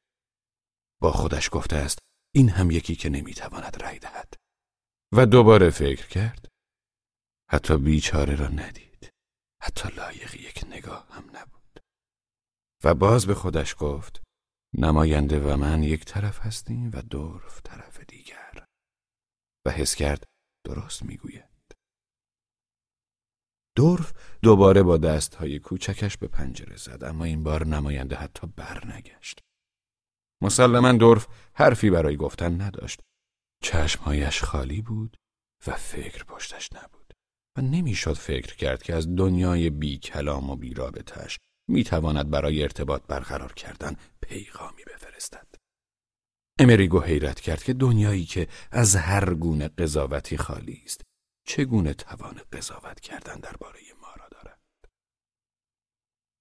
دوباره همان حس عبس بودن تاریخ بشری که در حیات به سراغش آمده بود فرا گرفتش قلمرو دورف بر قلمرو نماینده پیروز شد و حالا امریگو احساس کرد کاملا طرفدار دورف است و با شهادت کوتلنگو علیه مرد مجلسی علیه این متجاوز فهمید که این تنها دشمن حقیقی است که به این فضا رخنه کرده است. لیکن چشمهای دورف با همان سردی به روی هر چیزی که در حیات حرکت می کرد متمرکز می شد از جمله نماینده. رد کردن ارزش قدرت‌های بشری حاکی از پذیرش یا انتخاب قدرتی برتر بود. قلمرو دورف برتریش را بر قلمرو نماینده نشان داد. به خود الحاقش کرد و از آن خیش ساختش و حالا دورف و نماینده تصدیق می کردند که در یک طرف هستند و امریگو در آن طرف دیگر. او اخراج شده. اتومبیل سیاه برگشت و بار پیرزنهای کوچک اندام لرزانش را پیاده کرد. نماینده با شکوه هرچه تمامتر درون ماشین پناه گرفت. شیشه را پایین کشید تا آخرین تأثیراتش را منتشر کند و بعد رفت.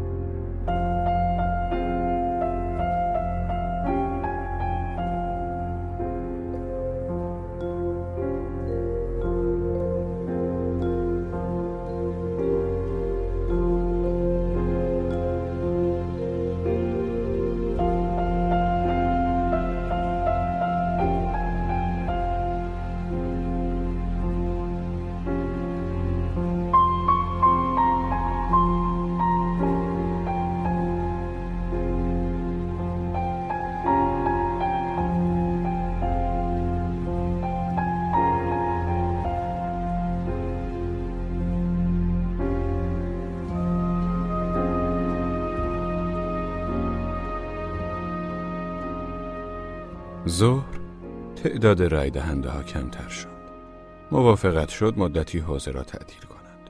چون بعضی ناظران که همان نزدیکی زندگی می کردند می توانستند به خانه و چیزی بخورند. امریگو اولین نفری بود که بیرون زد. تنها در آپارتمانی کوچک زندگی می کرد. زنی ساعتی می آمد و خانه را تمیز می کرد و غذایی می پخت. زن گفت سینیورا دوبار تلفن کردند. امریگو جواب داد وقت ندارم. سر یک چیزی بده بخورم. ولی قبل از غذا دو کار می‌خواست انجام دهد. حمام کند یک دقیقه بنشیند و کتابی باز کند. حمام کرد و لباس پوشید. در واقع لباس فرمش را درآورد و پیراهنی تمیز تنش کرد. بعد صندلی راحتیش را کنار جا کتابی کشید و به طبقات پایین چشم دوخت. کتابخانهاش کوچک بود. با گذشت زمان فهمیده بود که بهترین است که بر کتابهای کمی تمرکز کند. جوانیش از خواندنهای تصادفی و سیری ناپذیر پر بود. اکنون پختگی به تأمل و دوری از فزون خواهی هدایتش کرده بود. اما در مورد زنها قضیه عکس بود. پختگی بیقرارش کرده بود. سلسله از سراسرهای پوچ و مختصر داشت که می‌شد گفت همهشان از ابتدا اشتباه بودند. لیا هنوز خاطره دست نیافتنی بود. اما خیالش صبح برای امریگو ضروری بود. شاید بهتر بود به لیا تلفن می کرد. اما در این لحظه صحبت کردن با او رشته افکاری را که بافته بود پنبه می کرد. به هر حال لیا به زودی خودش تلفن می کرد و امریگو می خواست قبل از شنیدن صدایش چیزی به تا تأملاتش را هدایت و همراهی کند. و پس از صحبت کردن با تلفن هم بتواند مسیر افکارش را دنبال کند. اما در بین کتاب هایی که داشت نتوانست چیزی در خور نیازش بیابد. آثار کلاسیک، نویسندگان مدرن، خصوصا فلاسفه، تعدادی کمی شاعر، تعدادی کتاب در مورد موضوعات فرهنگی. این اواخر سعی کرده بود ادبیات محض را کنار بگذارد. مثل اینکه از پوچی دوران نوجوانیش شرمنده بود. از اینکه آرزو داشت نویسنده شود. آنقدر باهوش بود که خطای پنهان در این آرزو را درک کند. تمنای بقای فردیت چیزی بیشتر از محافظت از تصویری از خیشتن خواه حقیقی یا کاذب نیست. حالا به نظر امریگو ادبیات شخصی ردیف سنگ قبرهای گورستان بود. ادبیات زنده ها همان ادبیات مرده هاست. حالا او در کتاب ها چیزی دیگر می جست. خود اعثار یا فقط چیزی که به کار شناخت چیزی دیگر بیاید. اما همچنان که در خیال به خود خو می کرد و کتب اندیشمندان را به دست می گرفت، بیشتر آنها را با شعرا اشتباه می گرفت. به عبارت دیگر او پناهگاه علم، فلسفه و تاریخ را از این مساله می ساخت. قربانی کردن اسحاق به دست ابراهیم، کور شدن ادیپ به دست خیش و دیوانه شدن شاهلیر در طوفان. گشودن انجیل هم در این لحظه بیفایده بود. او از پیش به بازی که آغاز می کرد آگاه بود. بازی با کتاب یعقوب که ناظران انتخابات، رئیس حوزه و کشیش را با شخصیت‌های دور و بر مردمی بیمار و مطرود همانند می کرد. شخصیت‌هایی که به منظور متقاعد کردن او به روش رفتار با باری تعالی وجود داشتند. همانطور که همه در کتابها حتی وقتی فقط تورق می کنند چیزی میابند که تکانشان می‌دهد؟ امریگو ارمه کمونیست هم کتاب مارکس را برداشت و در نوشته های جوانی قطعه زیر را پیدا کرد. جهان شمول بودن انسان در همان عمومیتی ظاهر می شود که کل طبیعت را به بدن ناانداموار انسان بدل کند. چرا که طبیعت دو چیز است. الف ابزار بیواسطه بقا. و ب ماده، ابژه و ابزار فعالیت حیاتی بشر. طبیعت بدن نابهنجار بشر است. دقیقا به آن دلیل که بدن او نیست. گفتن اینکه بشر بر اساس طبیعت زندگی می کند بدان معناست که طبیعت همان بدن اوست و او می باید به طور پیوسته پیشرفت کند. بدان منظور که نمیرد. امریگو به سرعت نتیجه گرفت که منظور مارکس ممکن است این باشد که زمانی بیرون اجتماعی که انسانها را به اشیا بدل می کند کلیت چیزها طبیعت و صنعت انسانی می شود و حتی انسان معلول انسان کتولنگو یا در بدترین شکل انسان معمولی را به منظور حق نژاد بشر برای بکارگیری کلیت و گستری بدنش از نو به کار گیرد و تبدیل کند به قنای آن چیزی که در نهایت به ابژه عمومی دانش بشری و زندگی بشری بدل شده است. در ضمن امریگو چند جمله قبل را هم خواند. طبیعت ناهنجار و روحانی اما احتمالا پسمانده عقاید هگلی در او مانده بود عقایدی که طبیعت را هم از خلال علم و هنر اقلانی می کرد. این جمله بدین معنا نبود که کمونیسم به مفلوجان پای سالم و به کورها بینایی میبخشد. امریکا می‌خواست از واژه‌ای دقیق استفاده کند. گویا می‌خواست به آن معنای اولیهش را ببخشد. سپس اندیشید که آیا رؤیای مرگ و بازایی طبیعت آن چیزی است که در بنیاد روش علمی خفته است. آیا فرد مفلوج پاهای زیادی را برای دویدن تحت کنترل خواهد گرفت؟ پاهای بیشماری که از دست دادن یکی از آنها مهم نخواهد بود؟ آیا فرد نابینا آنتنهای بیشماری برای فهم طبیعت نخواهد داشت به طوری که فراموش کند چشم ندارد؟ تلفن زنگ زد. لیا پرسید. خب بگو ببینم صبح کجا بودی؟ امریگو چیزی به لیا نگفته بود و قصد این کار را هم نداشت. البته نه به دلیل خاصی چون بعضی چیزها بود که در موردش با لیا صحبت می کرد و بعضی ها هم بود که هیچ وقت اشاره هم به آن نمی کرد و موضوع انتخابات از دسته دوم بود. امریگو فقط گفت می‌دونی که انتخاباته. رأی دادن دو دقیقه وقت می‌گیره. فقط میری رأی میدی. من هم امروز رأی دادم. امریگو به خودش این زحمت را نداد که از خودش بپرسد لیا به چه کسی رأی داده. و پرسیدن از خود لیا هم عواقبی داشت و بدین معنا بود که دو معقوله را با هم قاطی کرده است. رابطهش با لیا و رابطهش با سیاست. به هر حال این سکوت بر او سنگینی می کرد. هم به دلیل حزبی چرا که وظیفه هر کمونیست این است که از تبلیغات برای حزبش حتی در مقیاس کوچک قافل نشود ولی او هیچ کوششی برای تبلیغ کمونیسم در نزد معشوقش نکرده بود. هم به خاطر خود لیا چرا لیا هیچ وقت در مورد چیزهایی که برای امریگو مهم بود صحبت نمی کرد؟ امریگو گفت خب مشغول بودم. یکی از اونهایی بودم که توی حوزه انتخابات مسئولیت دارند. با گفتن این جمله احساس ناراحتی کرد. ای بابا فقط پرسیدم که می‌خواستم برای بعد از ظهر برنامه بریزم.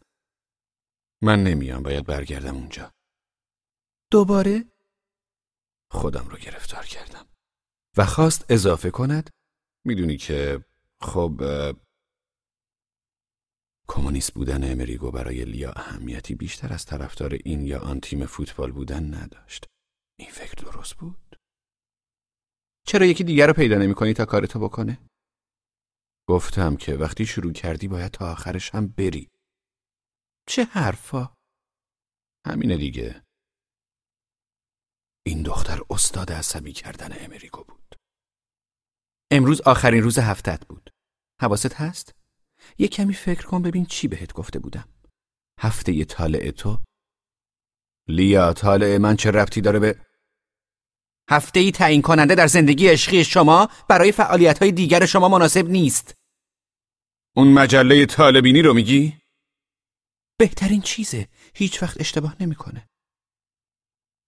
دوباره یکی از همان بحث هاشان را شروع کرد امریگو که عادت داشت همیشه به چیزها از نظرگاه مخالف نظرگاه خودش بنگرد و از گفتن حرفهای سریح نفرت داشت به جای آنکه بگوید طالبینی ها همش دروغه یعنی حرفی که برای امریگو طبیعی بود تحلیلی تکنیکی از ستاره شناسی ارائه داد در حالی که سعی می کرد به لیا ثابت کند دقیقا همان کسی که به تأثیرات ستاره ها معتقد است نباید به طالبینی روزنامه ها و مجلات اعتماد کند.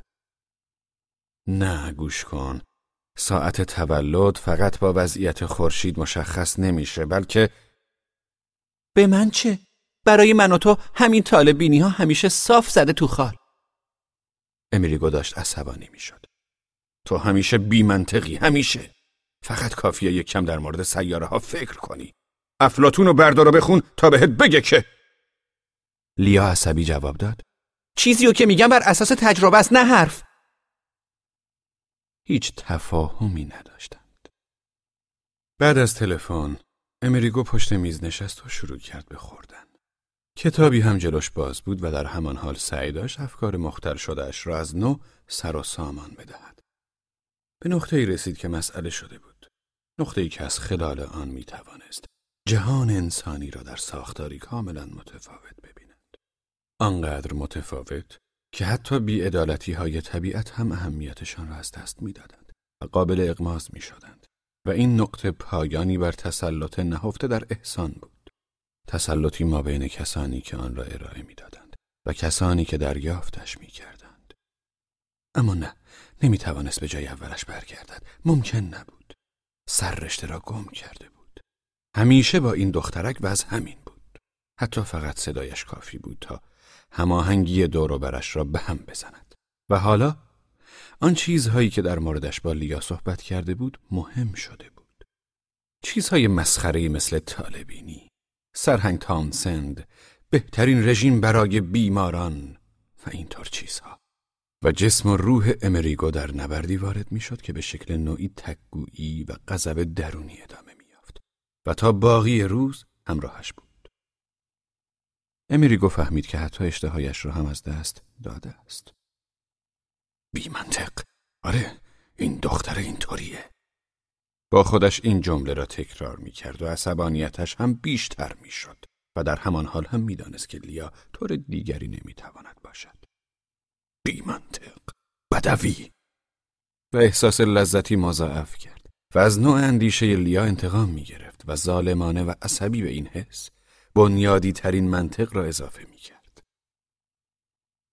بدوی بدوی امریگو مباحثه ای را تصور کرد که این کلمات را بر سر لیا می ریخت و حالا از این ناراحت بود که چرا این کلمه را همان وقت به او نگفته بود. بدوی می‌دونی چیه؟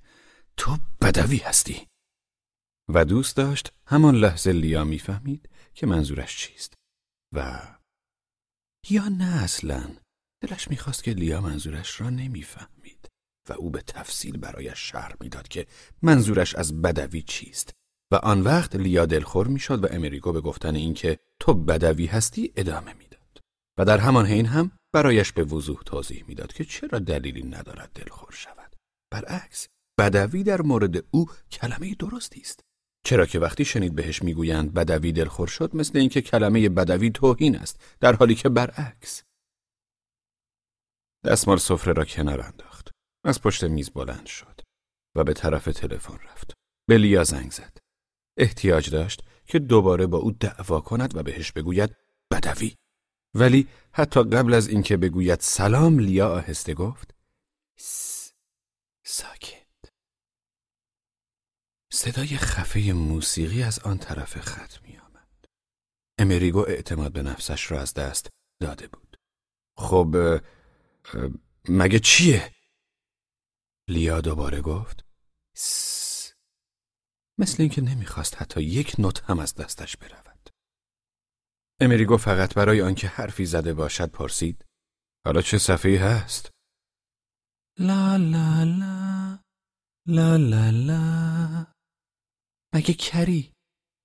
همینو به تو هم داده بودم. امریگو که به این چیزها اهمیتی نمی‌داد گفت اه؟ آره یادم اومد. گوش کن خواستم بهت بگم که لیا زمزمه کرد. س می‌خوام آخرشو گوش کنم. فکر می‌کنی زنگ زدم صفحه گوش کنم؟ اگه همچین چیزی رو می‌خواستم می‌تونستم بدون اینکه از پشت میز بلند شم یکی از صفحه های خودم رو گوش کنم. آن طرف خط سکوت برقرار شد. جریان موسیقی هم قطع شده بود. بعد لیا به آهستگی گفت بسیار خوب. یکی از صفحه های خودتون؟ امریگو فهمید که بدترین حرف ممکن را زده است. سری خواست اوزارا را راست و ریز کند. خودم نه منظورم مال تو بود. همونایی که به هم داده بودی دیگر خیلی دیر شده بود بله حق داری تو که برات مهم نیست کی اونا رو بهت داده این جمله را همیشه می‌گفت و امریگو هم تحملش نمی‌کرد. تعدادی صفحه داشت. خب که چی؟ صفحه ها برایش مهم نبودند. فقط یک بار بدون هیچ دلیلی به لیا گفته بود که هیچ وقت به آنها گوش نکرده. تا اینجا مشکلی نبود. ولی وقتی از دهان امریگو پرید که از ماریا پیا صفحه گرفته است لیا از کوره در رفت و بدخلق شد و بعد از آن هم هر وقت در مورد این موضوع حرف می‌زدند دعوا می‌شد. بعد لیا به امریگو تعدادی صفحه جدید داد و ازش خواست قدیمی ها را بیرون بیاندازد. امریگو بنا به اصول اخلاقیش گفته بود نه اهمیتی به صفحه های ماریا پیا نمی‌داد طوری که همهشان برایش مثل ریگ بیابان بودند ولی اجازه نمی‌داد مسائل عینی مثل صفحه موسیقی به مسائل ذهنیش پیوند بخورد. مسائلی مثل احساساتش نسبت به کسی که صفحه‌ای بهش داده است و فکر می‌کرد که نباید هم توضیح دهد چرا مانع این پیوند می شود. این پیوند مشغله تحمل ناپذیر بود و حالا یک بار دیگر گرفتار این قضیه شده بود. امریگو عجله داشت اما اگر تلفن را قطع می کرد اوضاع بدتر می شد. در همین لحظه هم لیا وانمود کرد که دارد حرفهای همیشگی امریگو را تکرار می کند. آه فهمیدم یک قطعه موسیقیه و خاطری آدم از کسی هم هیچ ربطی و امریگو سعی داشت چیزی بگوید که لیا را آرام کند ولی من به صفحه هایی که بیشتر دوست دارم گوش می کنم منظورم اون صفحه هاییه که تو به دادی. فکر می‌کنی دروغ میگم؟ و امریگو نمی‌دانست که هنوز مشغول بگو مگو هستن یا نه. لیا هم دوباره صفحه را گذاشت و صدای موسیقی بلند شد و ناگهان خدمتکار پرسید که میز را جمع کند یا نه که امریگو گفت یک لحظه صبر کنید سوپم را تموم کنم. و لیا خندید و گفت تو دیوونه ای هنوز نهار تو نخوردی؟ و بعد خداحافظی کردند و بیشک دعوا ختم به خیر شده بود فکری که امریگو را در این دوره مشغول کرده این بود هگل تنها کسی بود که همه چیز را در مورد عشق فهمیده بود. وسط غذا خوردن سه بار بلند شد تا دنبال این کتاب بگردد. ولی در خانه هیچ کتابی از هگل نداشت. فقط یک سری کتاب در مورد هگل یا فصلهایی درباره هگل و همانطور که با دهان پر کتابها را ورق می‌زد میل برای میل دیگری تصدیق چیزی را که می‌خواست پیدا نکرد تلفن زنگ زد باز هم لیا بود. گوش کن. باید باهات صحبت کنم. تصمیم گرفته بودم که اینو بهت نگم. اما میگم. نه. از پشت تلفن نمیشه. چیزی نیست که از پشت تلفن بشه در موردش بحث کرد. مطمئن نیستم. واقعا وقتی بهت میگم که مطمئن بشم. نه. بهتره همین حالا بهت بگم. یک چیز مهمی هست. میترسم درست باشه. با عبارات بریده بریده حرف می‌زدند.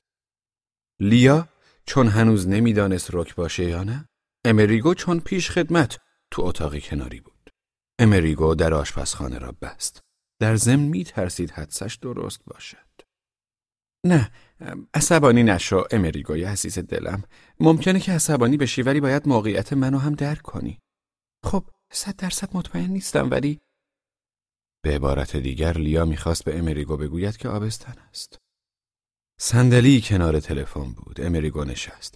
چیزی نگفت تا اینکه لیا گفت الو الو فکر می‌کرد تلفن قطع شده است. اینطور مواقع امریگو می‌خواست آرام بماند و بر اوضاع مسلط باشد. دیگر بچه نبود. می‌خواست موضعی درست اتخاذ کند و حالتی آرام و حمایتگر داشته باشد و در همان حال هم خونسرد و هوشیار بماند. یک جور آدمی که می‌داند چه کار باید بکند. برعکس بلا فاصله سردرگم شد احساس کرد گلویش خشک شده نمی‌تواند آرام صحبت کند یا قبل از حرف زدن فکر کند نه تو خل شدی. چطور ممکنه تو؟ بلا فاصله خوش خشم شد. خشمی عجولانه که احتمالا برطرف می‌شد. پیش آمدی زود گذر. فکری که جلوی افکار دیگر را صد می کرد اجباری به نشان دادن واکنش و مسئولیت پذیری، اجبار به تصمیم گیری برای زندگی دیگری و زندگی خودش. با عصبانیت گفت چی میگی تو؟ واقعا که مسئولیت سرت نمیشه. چطور آروم باشم؟ اما جواب گرفت. نه خیر تو مسئولیت حالیت نمیشه. نه تو راست میگی. خودم که بهت گفتم. نباید هیچی بهت می‌گفتم. باید تنهایی خاکی به سرم میریختم و هیچ وقتم دیگه نمیدیدمت. امریگو به درستی فهمید. این که به لیا گفته مسئولیت پذیر نیستی به این خاطر بوده که می‌خواسته این را به خودش بگوید. او فقط از دست خودش عصبانی بوده. اما در آن لحظه این حس پشیمانی و گناه شخصی به صورت تنفر از زنی گرفتار خودش را نشان داده به صورت تنفر از دردسری که برگشت ناپذیر بود وضعیتی که سبب آیندهی بی پایان می شد. ادامه یافتن چیزی که حالا هم به نظرش رابطه ای می آمد که زیاده از حد طول کشیده است. رابطه ای که به پایان رسیده و به گذشته پرتاب شده است. اما در همان لحظه امریگو از خودخواهیش احساس ندامتی سخت کرد. چرا که در قیاس با وضعیت لیا نقشی آسوده خاطر اختیار کرده بود. جرأت دختر به نظرش بزرگ و والا آمد.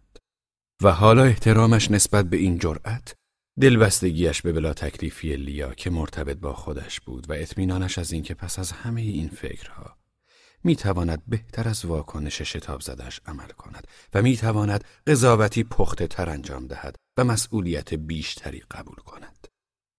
همه اینها سبب شد روشی کاملا متفاوت در پیش بگیرد و با همان عجله بگوید نه نه عزیز دلم نگران نباش من اینجام پیش تو هر اتفاقی که بیفته. صدای لیا به سرعت لحنی از تسلا به خود گرفت. گوش کن با همه اینها اگه و امریگو احساس کرد شاید تون رفته باشد شاید به فکرش انداخته که اشکال ندارد اگر بچه را بیاورد. پس بدون آنکه حالت حمایتگرش را از دست بدهد سعی کرد قصدش را روشن کند ببین عزیز دلم چیزی نشده که من خودم حواسم به همه چی هست کوچولوی من ناراحت نباش چند روز بعد حتی یادت نمیاد که همان وقت از آن طرف خط صدای بلند و تقریبا گوش خراشی آمد چی داری میگی؟ حواست به چی هست؟ چی کار می‌خوای بکنی؟ بچه مال منه اگه بچه خواستم خودم میارمش. من چیزی ازت نخواستم. دیگه نمی‌خوام ببینمت. بچم بزرگ میشه بدون اینکه اصلا بفهمه تو کی بودی. این حرف به این معنا نبود که لیا واقعا بچه را می‌خواهد.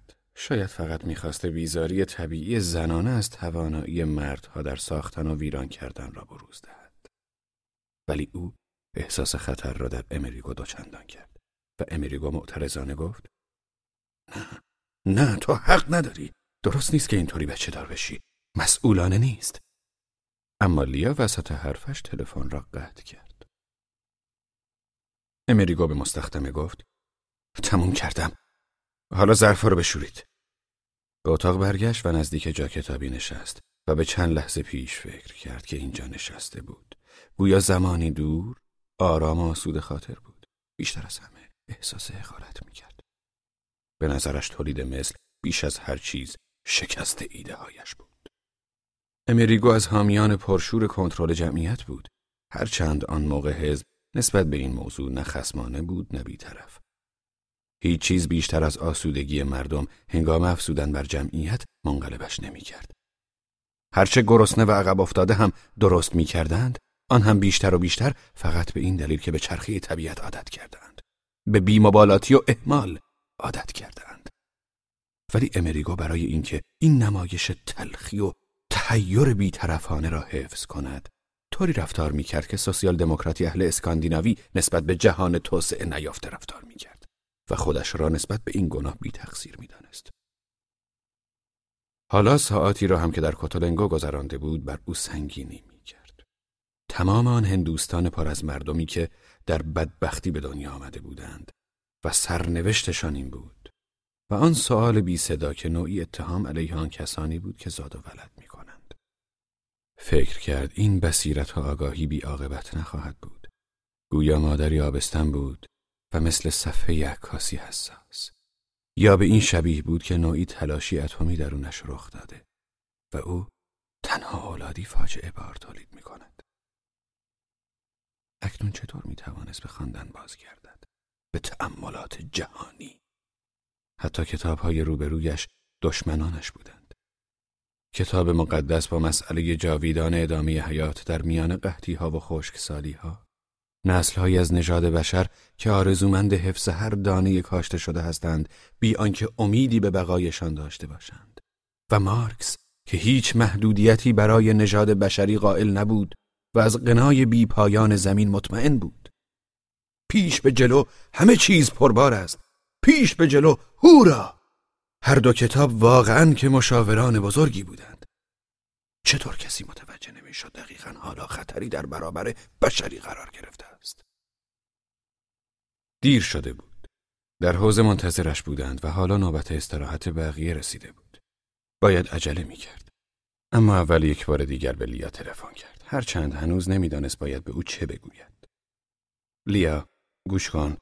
مجبورم الان برم بیرون اما نگاه کن. من لیا گفت؟ س... همان صفحه داشت دوباره کار می‌کرد.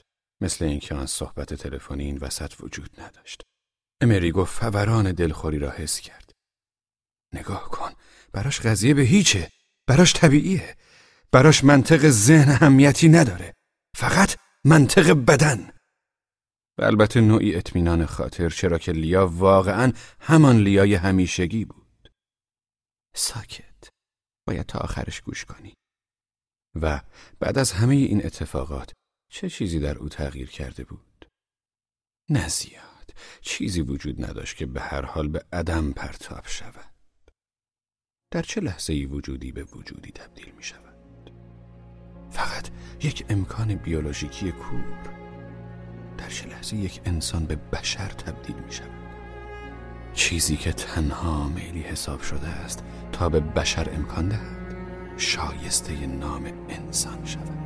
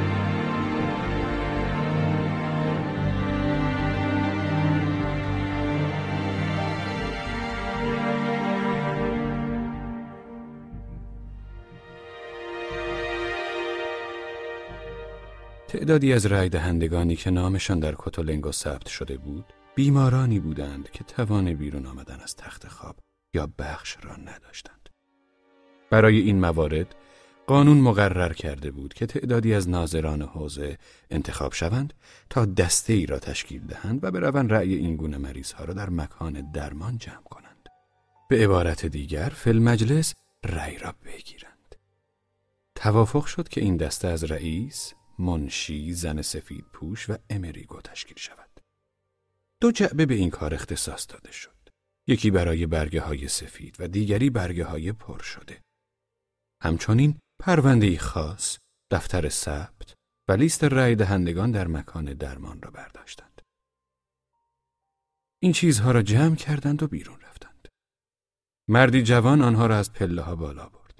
مرد یکی از آن سردسته های کوتاه قد و چاقی بود که برخلاف ظاهر زشت و کله تراشیده و ابروهای کلفته به هم چسبیده وظیفهش را به خوبی انجام می‌داد و دقت کافی داشت.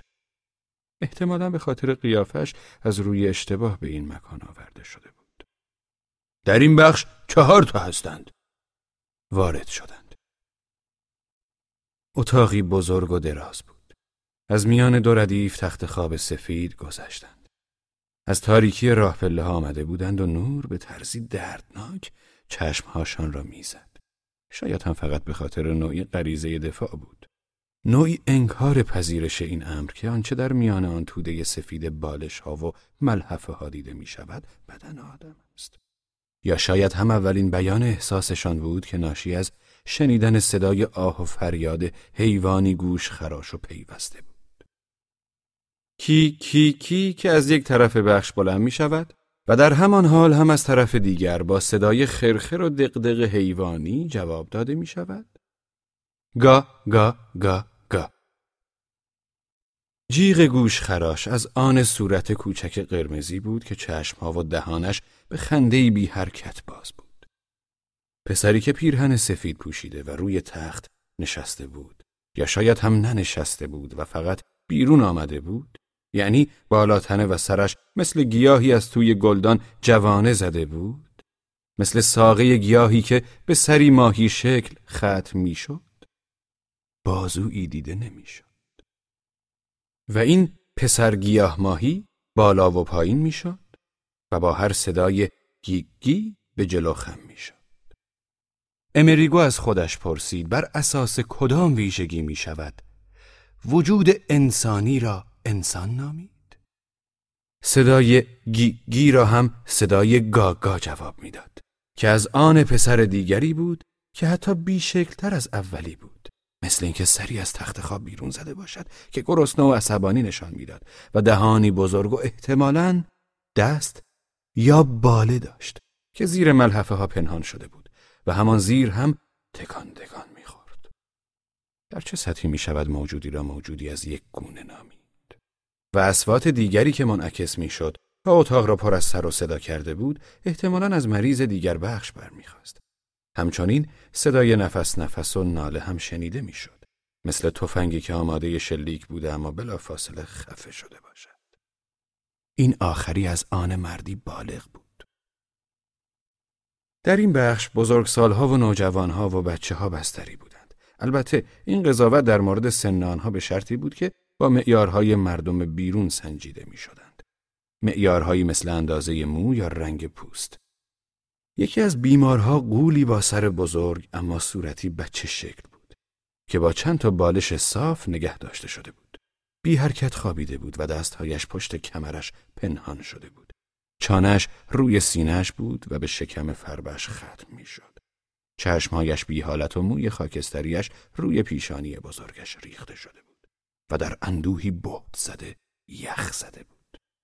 مخلوق پیر که در دوره جنینی طولانیش می شود گفت فقط زنده است.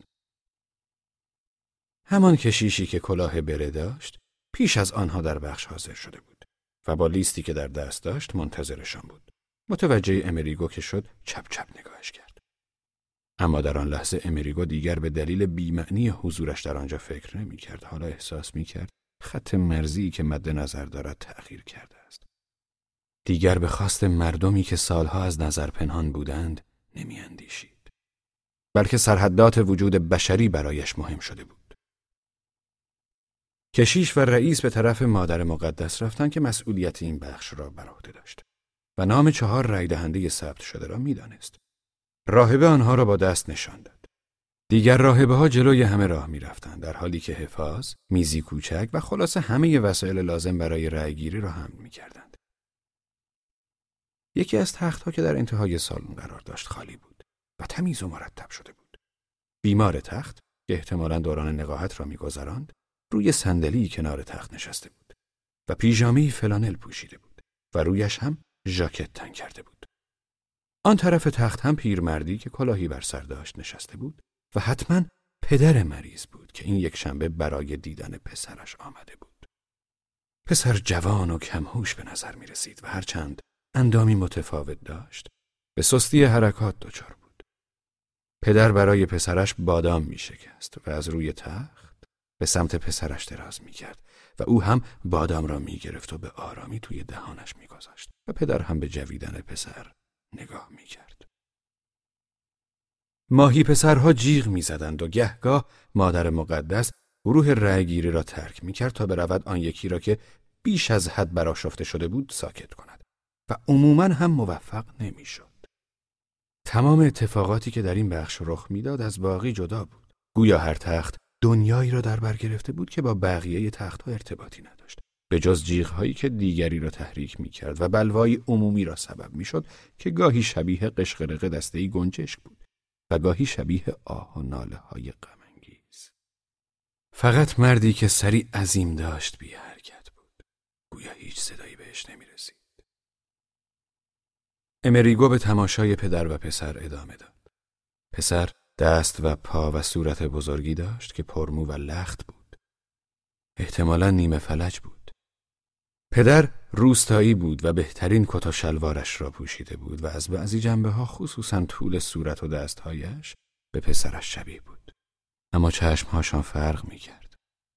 پسر چشمهای مظلوم حیوانواری داشت در حالی که چشمهای پدر نیمه بسته و مراقب بود و دقیقا چشمهای کشاورزی پیر بود.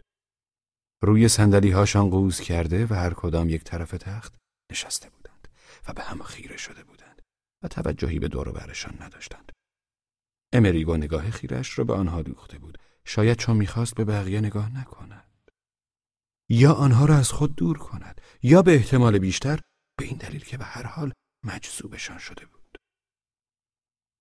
در همین حال احوال بقیه مسئولان مشغول رأیگیری از فردی روی تخت بودند و این کار را اینطور انجام دادند که حفاظ دورش گذاشتند و میز را پشت آن قرار دادند و چون طرف فلج بود راهبه رأیش را علامت زد. وقتی حفاظ را برداشتند امریگو نگاهی به مرد انداخت. مثل مرده ها صورت بنفش دهان باز لسه های سفید و چشم های باز داشت. فقط آن صورتی که در بالش فرو رفته بود دیده می‌شد. مثل چوب سفت و سخت بود. فقط صدای نفس زدنی شنیده می‌شد که مثل سوتی از ته گلویش بیرون می آمد. امریگو به خودش گفت اینها چه اعصابی دارند که از چنین مخلوقی رأی می‌گیرند. بعد از این فکر بود که یادش آمد کارش این است که جلوی این تقلب ها را بگیرد. داشتن حفاظ را روی تختی دیگر نصب می کردند. امریگو طرفشان رفت. یک جنازه دیگر با صورت بیمو و متورم و دهان باز و پیچ خورده و تخم چشمهایش از پلکهای بیمشش بیرون افتاده بود. ولی این بیمار بیقرار و ناآرام بود. امریگو گفت اشتباه شده. این مرد می‌تونه رأی بده؟ رئیس گفت اسمش تو دفتر هست. مورین جوزپه. بعد به کشیش رو کرد. خودشه درسته؟ کشیش گفت بله این هم مدارکش. اختلال حرکتی اعضا مادر مقدس شما کمکش می‌کنی داره؟ راهبه گفت بله البته جازپه بیچاره ناگهان بدن مرد روی تخت کشیده شد و مثل اینکه شوک الکتریکی دیده باشد ناله کرد. حالا این شوک به امریگو هم وارد شد. به زور خودش را از فکر و خیالاتش جدا کرد. از آن قلم روی مرزی لخت و دور. مرز بین چه و چه؟ و همه چیزهای این طرف آن طرف مرز مبهم می نمودند. با صدایی بی حالت گفت یک لحظه لطفا. می‌دانست دارد قاعده ای را تکرار می کند و در خلا حرف می زند. آیا رای دهنده قادر است شخصی را که به جایش رای می دهد بشناسد؟ آیا قادر است خواسته هایش را بیان کند؟ سینیور مورین با شما هستم می‌تونید این کارها را بکنید؟ کشیش به رئیس گفت ما که دفعه دوم از اینجا میاییم مادر مقدس شب و روز با این هاست و می‌تونید ازش بپرسید که مادر مقدس رو می‌شناسه یا نه و سرش را تکان داد و خنده کوتاهی کرد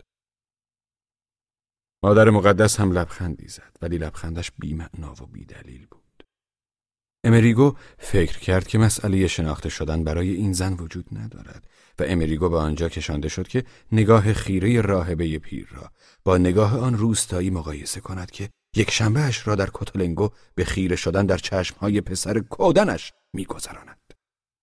پرستار نیازی به تصدیق کسانی که کمکشان می کند ندارد. خیری که از آنها نصیبش می شود خیری عمومی است و در برابر خیری است که به خودش می رسد و علالقاعده چیزی از دست نمی دهد. برعکس روستایی پیر به چشمای پسرش خیره می شود بدین منظور که از طرف او شناخته شود تا از دستش ندهد تا این چیز کوچک بدبخت را که از آن خودش هست از دست ندهد پسرش را. وقتی از بالاتنه مردی که جواز رأی داشت هیچ نشانی از شناسایی مادر مقدس بیرون نیامد. مادر مقدس کمی دلنگران شد به تقلا افتاد و در حالی که تحت تأثیر کارآمدی وظیفش قرار گرفته بود شروع کرد به اجرای آداب انتخابات به عنوان یکی از آداب دنیای بیرون که قاعده نباید چندان برایش مهمی بود. مادر مقدس سعی کرد شانه های آن جنازه را روی بادشاه بلند کند. مثل اینکه می‌خواست اینطور نشان دهد که مرد هوشیار است. ولی هیچ وضعیتی برای آن جنازه مناسب نبود. بازوهایش که در لباس سفید بزرگی قرار داشت لخت بودند دستهایش افتاده بودند همچنین پاهایش. گویا اعضا و جوارهش می‌خواستند به جای اولشان برگردند و آرام بگیرند. رئیس پرسید نمی‌تونه حرف بزنه. یک انگشتش را بلند کرده بود مثل اینکه می‌خواست از این شک و تردیدش عذر بخواهد. اصلا نمی‌تونه حرف بزنه. کشیش گفت نه آقای رئیس نمی‌تونه. آقای آقا می‌تونی حرف بزنی؟ دیدید که نمی‌تونه. اما می‌فهمه. تو می‌دونی این خانم کیه نه؟ آره او می‌فهمه. به همین دلیل تو انتخابات گذشته هم رأی داده بود. مادر مقدس گفت بله البته این یکی همیشه رأی داده. زن سفید پوش گفت درسته که وضعش اینه اما می‌فهمه. این جمله را به لحنی گفته بود که انگار دارد سوالی می‌پرسد. نوعی تایید می‌خواهد یا امیدی دارد؟ بعد به راهبه رو کرد مثل اینکه می‌خواست او را در سوال تاییدی امیدش درگیر کند. می‌فهمه نه؟ مادر مقدس دستهایش را دراز کرد. به بالا نگاه کرد. پس خب. امریگو گفت مسخره بازی دیگه بسته. این آقا نمی‌تونه خواستشو بیان کنه. پس رأی هم نمیده. روشنه؟ باید به بعضی چیزها احترام بذاریم. دیگه لازم نیست چیزی بگید. منظورش از بعضی چیزها چه بود؟ انتخابات یا این تن صدمه دیده؟ منظورش را مشخص نکرد. فکر می‌کرد حرفایش جنگ و جدال درست می‌کند اما برعکس هیچ اتفاقی نیفتاد. هیچ کس اعتراضی نکرد. امریگو آهی کشید. سرش را تکان داد و به مرد مچاله شده نگاهی انداخت. کشیش هم با صدایی آرام موافقتش را اعلام کرد. درسته. حالش بدتر شده. حتی تا دو سال پیش هم می‌تونست رأی بده. رئیس دفتر ثبت را به امریگو نشان داد. حالا باید چیکار بکنیم؟ اسمشو علامت نزنیم یا جداگانه گزارشی بنویسیم. امریگو گفت ولش کنید ولش کنید. داشت به سالی دیگر میاندیشید. انسانی تر است که به اینها کمک کنیم زنده بمانند یا کمک کنیم بمیرند؟ اما هیچ جوابی برای سوالش نیافت. امریگو در نبرد پیروز شده بود. نتوانسته بودند از مرد افلیج به زور رأی بگیرند اما یک رأی یک رأی. چه کار می‌توانست بکند؟ این استدلالی بود که کتولنگو با صدای حیوانی و جیغهایش او را به تکرارش وامی داشت. متوجه می شود که خواست او برای مردم چقدر مسخره از آب درآمده است. هیچ کس اعتقادی به آن ندارد. در اینجا همه دارند از قدرتهای این جهانی انتقام می‌گیرند. شاید بهتر بود میگذاش رأی گرفته شود. بهتر بود قسمتی از قدرت با چنین وسیله‌ای به دست میآمد. تا از این طریق محو و جدا از اقتدارش باقی بماند و قدرت این را می‌دانست و مجبور بود برای همیشه تحملش کند مادر مقدس پرسید شماره سی هفت چی؟ و شماره پانزده بقیه که قرار بود رأی بدهند رأی دادن یا نه؟ کشیش نگاهی کوتاه به لیست انداخت و به طرف تختی رفت. برگشت و سرش را تکان داد. یکی هم وضعش خیلی خرابه. ناظر زن پرسید قادر به تشخیص هیچ کس نیست؟ گویا دنبال آشنایی میگشت. کشیش گفت حالش بدتر شده. خیلی بد. باید بریم یه بخش دیگه رئیس گفت خب این یکی رو هم ول کردیم اما چهارمی چی؟ چهارمی کجاست؟ اما کشیش حالا موضوع را فهمیده بود و می‌خواست اوضاع زود تمام شود. اگه یکی نمی‌تونه رأی بده پس بقیه هم نمی‌تونن. بریم. و دست رئیس را گرفت تا به اصرار بیرونش ببرد. در همان حال پیرمرد داشت شماره تختها را چک می‌کرد. ناگهان رئیس جلوی تخت قول بی حرکت که سر بزرگی داشت ایستاد و به لیست مراجعه کرد. انگار می‌خواست مطمئن شود شماره چهارمین رای دهنده همین است. ولی کشیش دستش را کشید. بیا بریم بیرون. من فهمیدم اینجا همشون حالشون بدتر شده.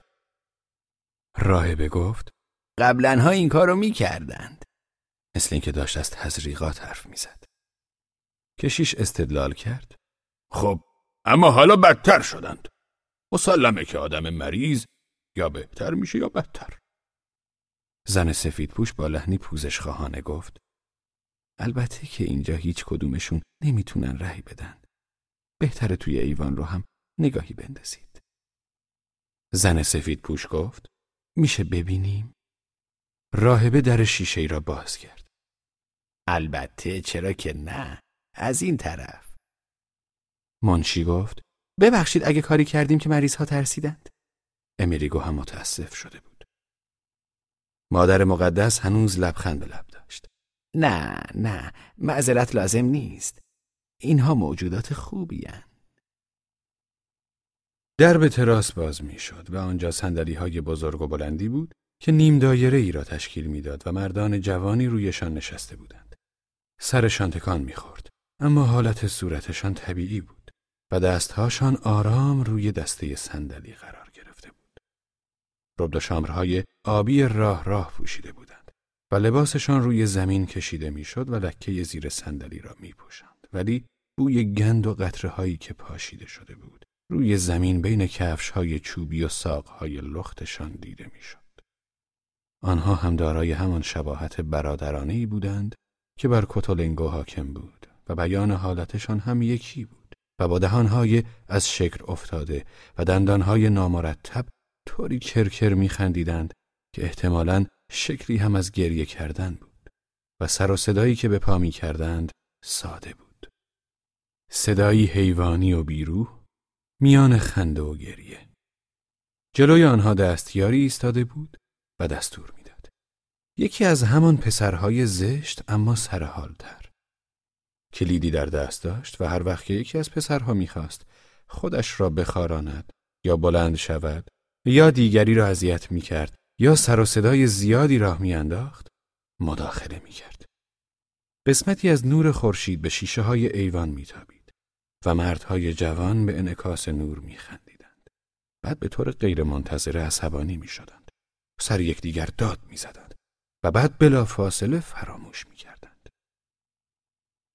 ناظران انتخابات چند لحظه از میان در نگاهشان کردند. بعد برگشتند و از طول بخش گذشتند. مادر مقدس جلوی همه راه می‌رفت. زن سفید پوش گفت شما قدیسه هستید. اگه قلبهایی مثل شما نبودند این چیزهای بدبخت ناشاد. راهبه پیر با چشمهای شاد و شفافش به اطراف نگاهی کرد. گویا در باغی لبریز از سلامت قرار دارد. با جملات کلیشه‌ای از پیش آماده به تحسین دیگری جواب داد. با جملاتی که فروتنی و عشق به همسایه را بیان می کردند. ولی جملات او طبیعی بود. چون احتمالا همه چیز برایش دقیقا طبیعی بوده است. هیچ شک و تردیدی نداشته است که زندگی برای این بیماران را برگزیده است. امریگو دوست داشت احترام علاقش را به راهبه بیان کند اما آنچه برایش رخ داد سخنرانی در باب این بود که جامعه بهتر از چگونه باشد و به زعم او جامعه جایی است که زنی مثل این راهبه دیگر قدیس شمرده نمی شود. چون افرادی نظیر او بیشمار خواهند بود و به خاطر حاله قداستشان به حاشیه جامعه رانده نخواهند شد. و مانند این زن زیستن برای هدفی جهانی طبیعی تر از زیستن برای هر گونه هدف شخصی خواهد بود و برای هر کس ممکن خواهد شد که خودش را انرژی دفن شده سری و شخصی خاص خیش را در وظایف اجتماعی و در روابط شخصیش با خیر عمومی بیان کند. اما هرچه بیشتر بر این افکار پای می فشرد بیشتر متقاعد می شد که در این لحظه این چیزها اصلا برایش مهم نیست. چیز دیگری برایش مهم بود که نمی توانست کلمه ای برایش بیابد. خلاصه اینکه وقتی با راهبه پیر چهره به چهره شد همچنان خودش را در دنیای شخصی خیش حس می کرد و بر احساسات اخلاقی پا می فشرد که همیشه هرچند به گونه ای سرسری و با تقلا سعی کرده بود زندگیش را بر آنها بنا کند ولی اندیشه‌ای که در این بخش بیمارستان عذابش می‌داد چیز دیگری بود صرفاً حضور آن روستایی و پسرش بود کسانی که قلمرویی را به او نشان دادند که حال نشناخته بود راهبه این بخش را با فراغ بال برگزیده بود و کاملا خودش را با این مأموریت یا ستیز جویی یکی کرده و باقی دنیا را از خود دور کرده بود و هنوز یا بیشتر به خاطر همان یکی شدن از موضوع مأموریتش جدا و مشخص مانده بود. شیفته خود بود و به طرزی شاد رها بود. در عوض پیرمرد دهاتی چیزی را انتخاب نکرده بود و چیزی که او را به این بخش متصل می کرد چیزی نبود که او خواسته باشد. زندگی او جای دیگری در زمین خودش بود. ولی او یک شنبه راه درازی آمده بود تا پسرش را هنگام جویدن تماشا کند حالا آن جوان کودن جویدن آهستش را تمام بود پدر و پسر هنوز دو طرف تخت نشسته و دستهاشان را روی زانو گذاشته بودند. دستهایی که سنگین از استخوان و رگ بودند و سرهاشان رو به پایین بود. پدر کلاه شاپا به سر داشت و کله پسر مثل محکوم به اعدامی تراشیده شده بود. هر کدام می توانست دیگری را از گوشه چشم ببیند. امریگو با خودش گفت آن دوتا هر کدام برای دیگری ضروری است. و اندیشید این شیوه زیستن همان عشق است. و بعد گفت انسانیت به همراه عشق است و هیچ مرزی بین آنها نیست جز آنچه خود ما بینشان می‌گذاریم.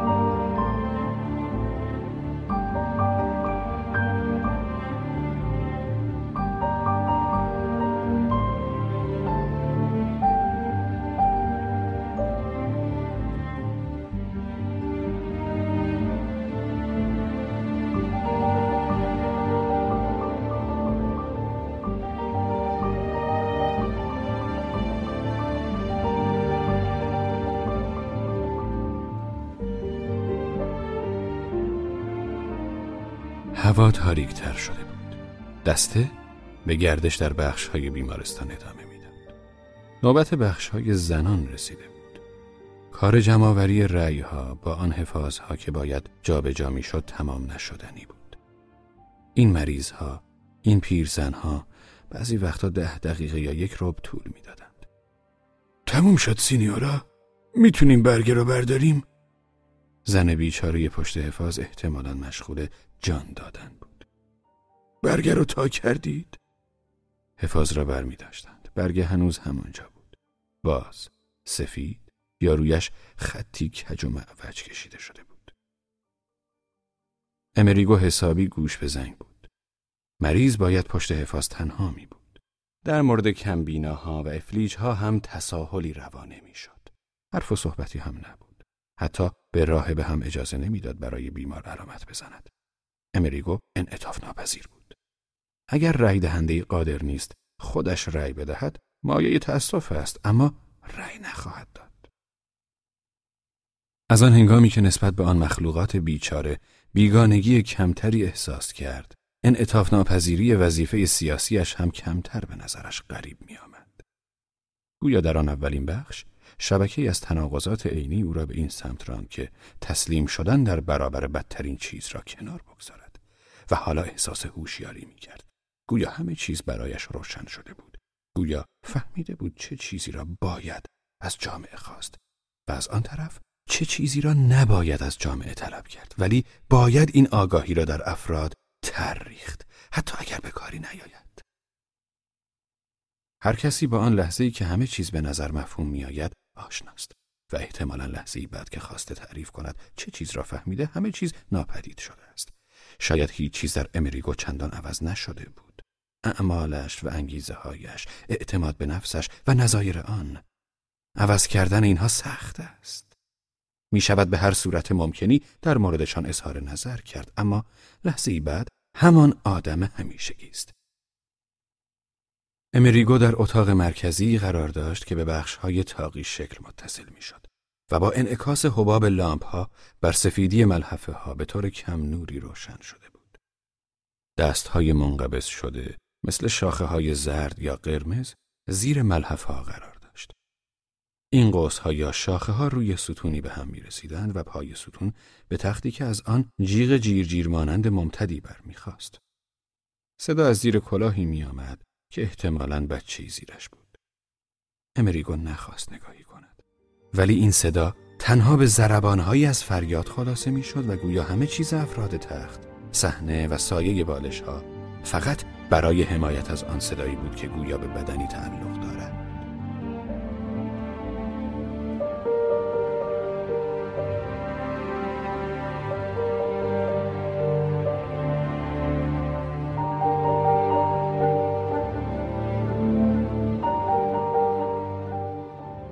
آنچه درباره آسایش طلبی الیا احساس می کرد ترحم بود اما نمی‌شد به او اظهارش کرد.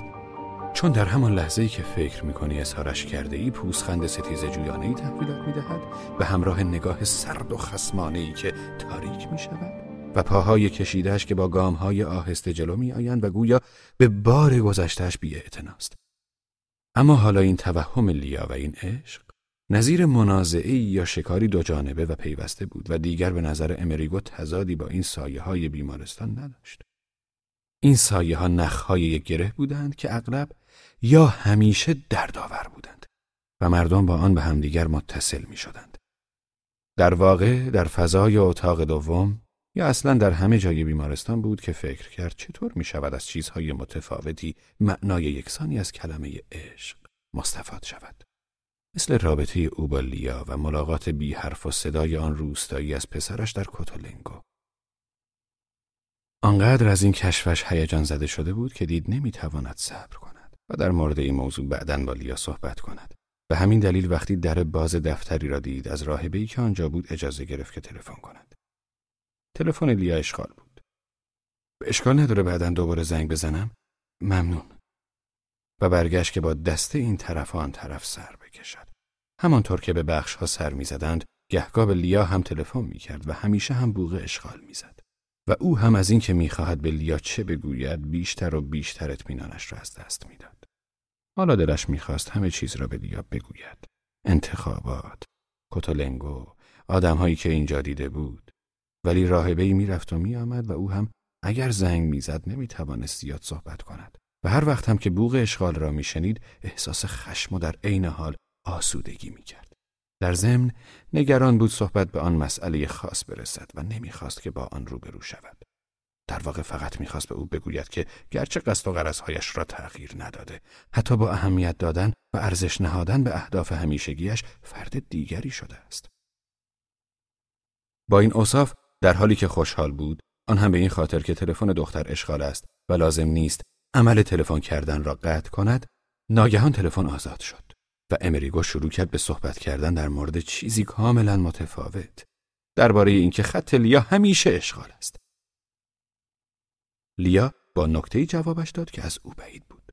گفت که همه چیز مربوط به رابطهشان همیشگی است. ولی برای امریگو آنچه اکنون همیشگی بود به نظر دلخراش می رسید و او را از احساسات می انباشت و چندان به حرفهای لیا توجه نمی کرد بلکه حواسش آنقدر پی صدای لیا بود که انگاری موسیقی است. ناگهان امریگو گوشهایش را تیز کرد. لیا داشت می گفت در ضمن نمی‌دونم چی با خودم ببرم. شاید بهتر باشه یه آورکوت سبک ببرم. الان فکر می‌کنی هوای لیورپول چطوریه؟ چی؟ تو که نمی‌خوای بری لیورپول؟ البته که میرم. فردا. فردا از اینجا میرم. در مورد چی حرف می‌زنی؟ چرا می‌خوای بری؟ امریگو حواسش بود که سفر به لیورپول چه معنایی ممکن است داشته باشد. ولی این اطمینان خاطر را هم یافته بود که سفر ترسهای این چند روزشان را از بین می‌برد. اما گیج شده بود. چون لیا همیشه غیر منتظره ترین تصمیمات را می گرفت و دلش هم گرم بود چون لیا هنوز همان لیای سابق بود. تو که می‌دونی باید برم لیورپول اممو ببینم. ولی گفته بودی که نمیری. ولی تو به هم گفتی که برو. گفتی به خودت مربوطه برو. من چی؟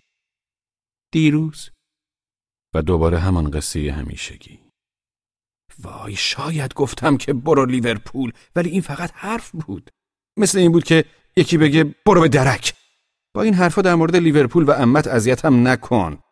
اگر هم گفتم خب برو لیورپول منظورم این نبود که حتما باید بری اونجا. ولی تو به هم گفتی برو. تو مثل کسی هستی که فکر می‌کنه ما فقط یعنی همونی که تو آسمونه.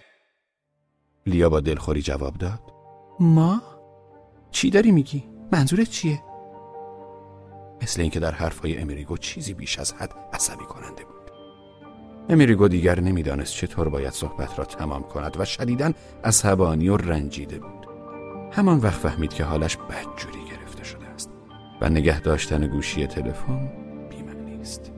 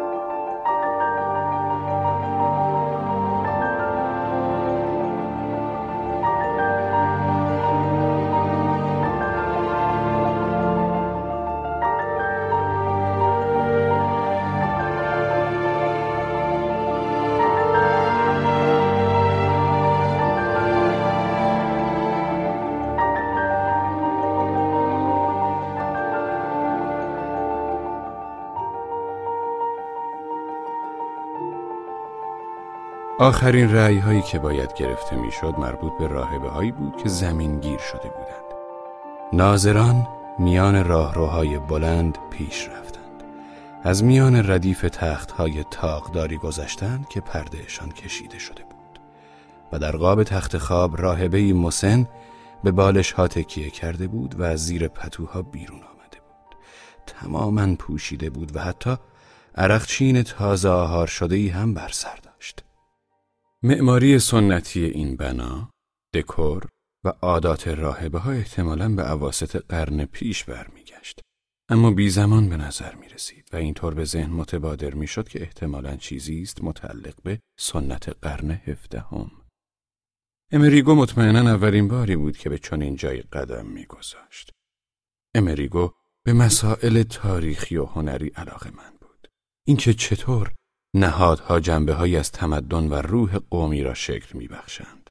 از همین رو بنا به روحیات شخصی و علاقش به اینطور مسائل نسبت به خوابگاه راهبه ها در خودش شور و شوقی احساس کرد. و حتی تقریبا حسادت هم ورزید و تصویری این چنین نظیر ردیف تختهای تاقدار و جوامع آینده را تصور کرد که شامل بسیاری چیزها بود. عملگرایی، سرکوب، آرامش، فرمان، دقت، پوچی. اما نه به هیچ وجه. از میان دنیایی میگذشت که شکل و فرم را رد می کرد و حالا خودش را در این هماهنگی یافته بود. هماهنگی که مجازن از دنیا حذف شده بود. تایید کرد که این هماهنگی برایش اهمیتی ندارد. حالا چیزی دیگر وجود داشت که می‌خواست نگاهش را به آن بدوزد. چیزی به جز تصاویر گذشته و آینده. به نظر امریگو گذشته دامی بزرگ بود آن هم دقیقا به این دلیل که تصویر گذشته کامل است و هیچ تغییری نمی‌تواند در آن رخ دهد مثل این خوابگاه و آینده هم وقتی کسی آن را به تصور می آورد آن هم از طریق وصل کردنش به گذشته به دامی بزرگ بدل می شود. در این بخش رأی گیری به سرعت پیش رفت. برگه رأی روی سینی بر زانوی راهبه قرار می گرفت. در حالی که بر تختش نشسته بود. بعد پرده سفید تخت کشیده می شد. خواهر رأی دادید؟ بعد پرده را کنار می‌زدند و برگه را توی صندوق رأی میانداختند. تخت خواب بزرگ با کوهی از بالش ها و بدن پیرزنی اشغال شده بود که صلیب بزرگ سفیدی روی سینه داشت و کلاهش به سقف تخت خواب می‌خورد. رئیس، منشی و ناظران بیرون پرده در حال انتظار کوچکتر از اندازه واقعیشان نشان امریگو فکر کرد که ما مثل شنل قرمزی کوچولو هستیم که دارد مادر بزرگ مریضش را می‌بینه. شاید وقتی پرده را کنار زدیم دیگر مامان بزرگ را نبینیم. به جایش گرگ نشسته باشد. و بعد هر مامان بزرگ مریضی گرگ است.